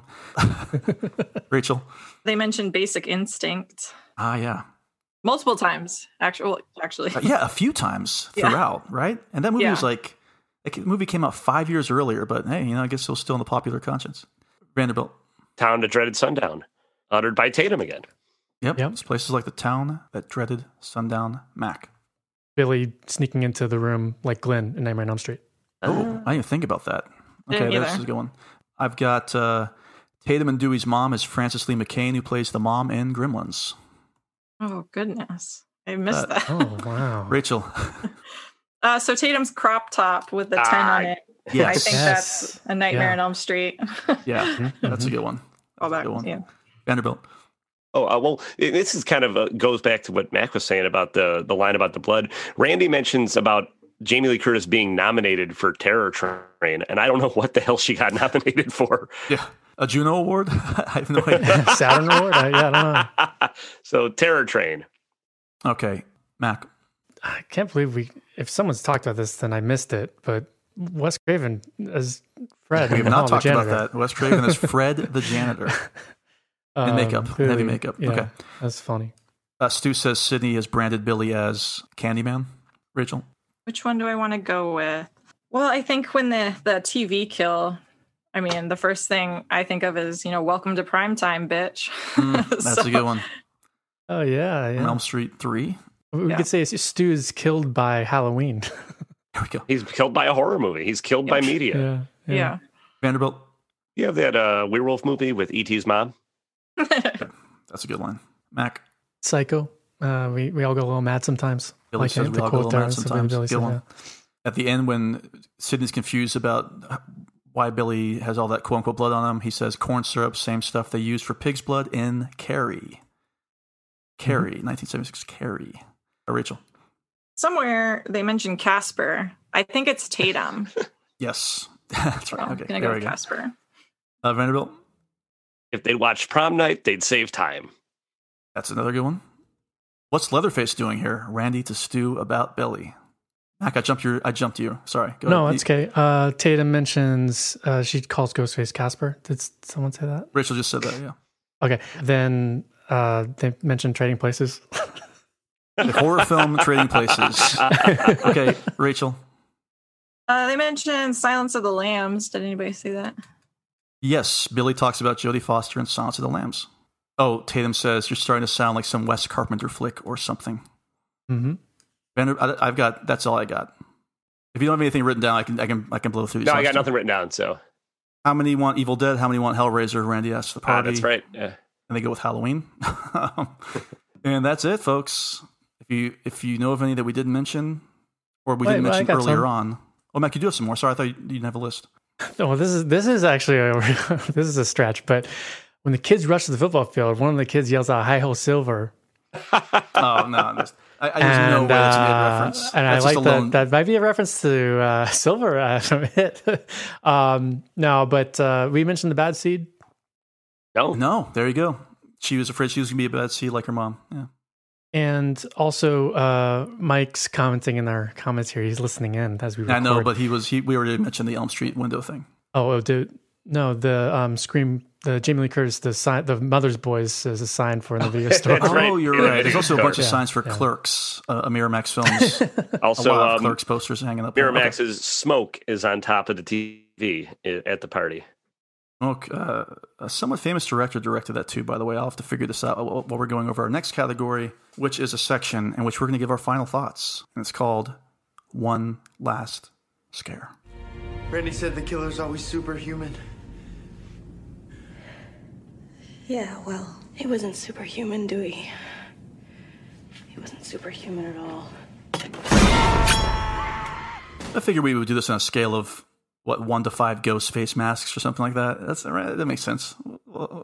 Right? What, what more specific? How much more specific can we get? I'm surprised we didn't come up with this beforehand. we never yeah. do. We've never done. We've never had a, a Do powwow about what Why we're going to start do. now? Why start now? So let's give this Face masks. on a scale of one to five, father death masks. Ah. you know what? I'll go first. How about that? Uh, this movie changed the game for a number of years. It launched careers. It relaunched careers, uh, especially with the case of Drew Barrymore. Continued Neve Campbell on her path for a while. Uh, Matthew Lillard became a great character after this. Everybody's still in the news in some capacity. It brought Wes Craven back to the mainstream because he had kind of disappeared mainstream wise for a long time over the last decade before. How about this? It's still just as funny today as it was 25 years ago. You can't say that about a lot of movies. I think it's just as effective as it was 25 years ago, despite knowing all the twists and turns, despite of all the sequels, despite of all the conversation surrounding it. I was very pleasantly surprised to discover it has still lost none of its impact. I'm going to give this on a Scream rating, not in terms of the overall history of movies, but in terms of the Scream franchise, five ghost face masks out of five ghost face masks for me. I think it's uh, as good as it gets. So, Mac, what about you? Yeah, this is a five five masker for sure. Five masker. I mean, when you're watching this, and, and even even even scenes where like you know when Billy uh, says "stupid" and hits himself in the head, I mean, nothing can detract from the fact that this is one of the best horror films of all time. I'll just say it. Yeah, I think it's so good and and uh, still really holds up. It's fantastic, fun time. I, you're not I'm never bored watching this. It's always fun, and I like like like Rich was saying earlier, just revisiting it as a horror fan as you continue to see these films because so many things are mentioned, and getting more and more and more in, invested in that sense has just been really fantastic. And I don't think anything uh, touches this, in my opinion, in the in the franchise. Uh, so five ghost masks five five grandfather of time masks uh, with uh, with some corn syrup on top. Uh, Vanderbilt, your thoughts on grandfather time? I think when you look at movies, it's, I think especially horror movies, you have to look at their legacy too. Uh, there's plenty of great horror movies that didn't change the game, but I think Scream ranks up there with Psycho, The Exorcist, Halloween, Nightmare on Elm Street as that game changer, like you said. And like 25 years on, so you see, you have to look at the imitators too, and for better or worse. And sometimes a movie as influential as Halloween or Nightmare on Elm Street kind of also ruins horror for a while too, because everybody tries to recapture. Same thing with like everybody who tried to recapture Tarantino's vibe after Pulp Fiction, and they just don't get it right. But I think it, it's easy to maybe conflate the originator with the knockoff. And I think Scream transcends all that. And I think Scream actually is when people couch their opinion and describe a movie as a fun movie, when they're really kind of they don't want to admit that it's just not that great. I think Scream is like the definition of what a fun movie is, a fun horror movie. It's it's untouchable, and I think eh, the imitators they can they they tried and tried, but nobody did it. No nobody does it better. To quote the James Bond song, uh, five out of five. Thank you, all timer. Thank you, Carly Simon. Uh, Rachel. Yeah, this is gonna this is gonna be a five from me, dog. This is gonna be a this is gonna be a five grandfather time masker. yes. E.T. Yeah, I mean, personally, I owe a lot to this film because I was only 11 when it actually came out, but in the, you know, in the wake of it, all the films that it inspired, like those late 90s, early 2000s films were like really what like fueled my interest in horror because I didn't have older siblings and I didn't have anybody to show me some of the classics, but it was seeing all of those those teenage faces, you know, Mm. teenage those 30 year old those 35 year faces olds. Yeah. like, on the you know on the wall at the video store that really got me interested and what gave me access to a lot of mainstream horror films so i personally owe it a lot for that but i've also just loved how it's you know watching it over the years how it holds up and how it changes and how it remains relevant and still touches on mm-hmm. things that are going on you know societally. And i think that that's just really interesting. And i mean that's something that horror does so well in general but this one just has a power that can't be denied. And it's but it's also so fun just like mike was saying like it's so fun and enjoyable to watch. So it's just a perfect combination of elements for me so yeah five five five to to piggyback on one comment you said, like uh, yeah, about it being fun, but it is also so ultra violent at times that the fact that Wes Craven and Kevin Williamson could tread that line is Mhm. impressive. I agree. It was something he didn't really do very well in, like Last House on the Left, for instance. yeah, a little awkward. well, let's give our uh, final plugs here. Um, you can find me here, obviously, and on all the great social medias uh, networks that have overtaken all of our lives. And I'm back on the Losers Club as well. And uh, Rachel, you're also on the Losers Club podcast, and so is Mac. And Vanderbilt, I know you've got uh, a podcast that you're that you've been working on as well. Yeah, I got my new podcast, uh, Windy City Double Feature Picture Show, where myself and my co-host Adam Karsten. Uh, we uh, find a double feature that played around the Chicagoland area uh, from the '60s and beyond. Up to we've done a lot of '70s episodes, uh, and we uh, give a little. His- we talk about the movies, of course, but we give a little history of the theater that it played at and uh, what was going on around Chicago at the time. And you can find us on Instagram at Windy City Double Feature and find us on Twitter at Windy City D hold on, DFPS. We po- I, I I'm enjoying doing this show, but I also am enjoying uh posting all the old adverts and uh local those times. listings from from the the time that the movies come out. And of course you can find me uh, at Halloweenies and at M at Mike Vanderbilt on Twitter. Now, Rachel, where else can people find you um, online in addition to Losers Club and social media, of course? Yeah, so I'm a I'm a senior contributor for Nightmare on Film Street. So I've got a few monthly columns there, and you know some other stuff that pops up from time to time. I also contribute pretty regularly to Rue Morgue, their online presence there. So you can find me lurking about on Rue Morgue a lot. Of course, the socials. I'm on Twitter at Vinyl Girl. That's three R's, G R R R L. First two were taken on Twitter. Well, yeah. and, and the first one was taken. yeah. So yeah, you can find me there all the time. Well, yeah, I'm Justin Gerber seven because I think I canceled my Twitter account six times before that. Uh, You know, Mac, anything else? in you my- I was your- gonna. I wanted to add in my twenties, I dated a, a girl whose uh, AIM screen name was DJ Vinyl Girl. Nice. Wow. I like her. No, she was cool. She was a cool chick. Only spun the vinyls. Mac, speaking of vinyl, well, not necessarily vinyl, but digital. Uh, you want to plug your Bandcamp? Yeah, it's uh, mackenziejames.bandcamp.com. I've got some music on there. Really cool stuff too.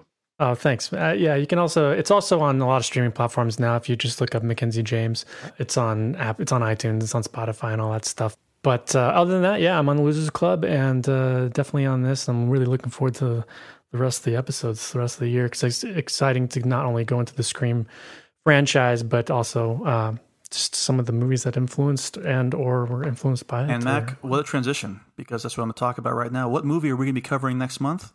We're not going to tell you.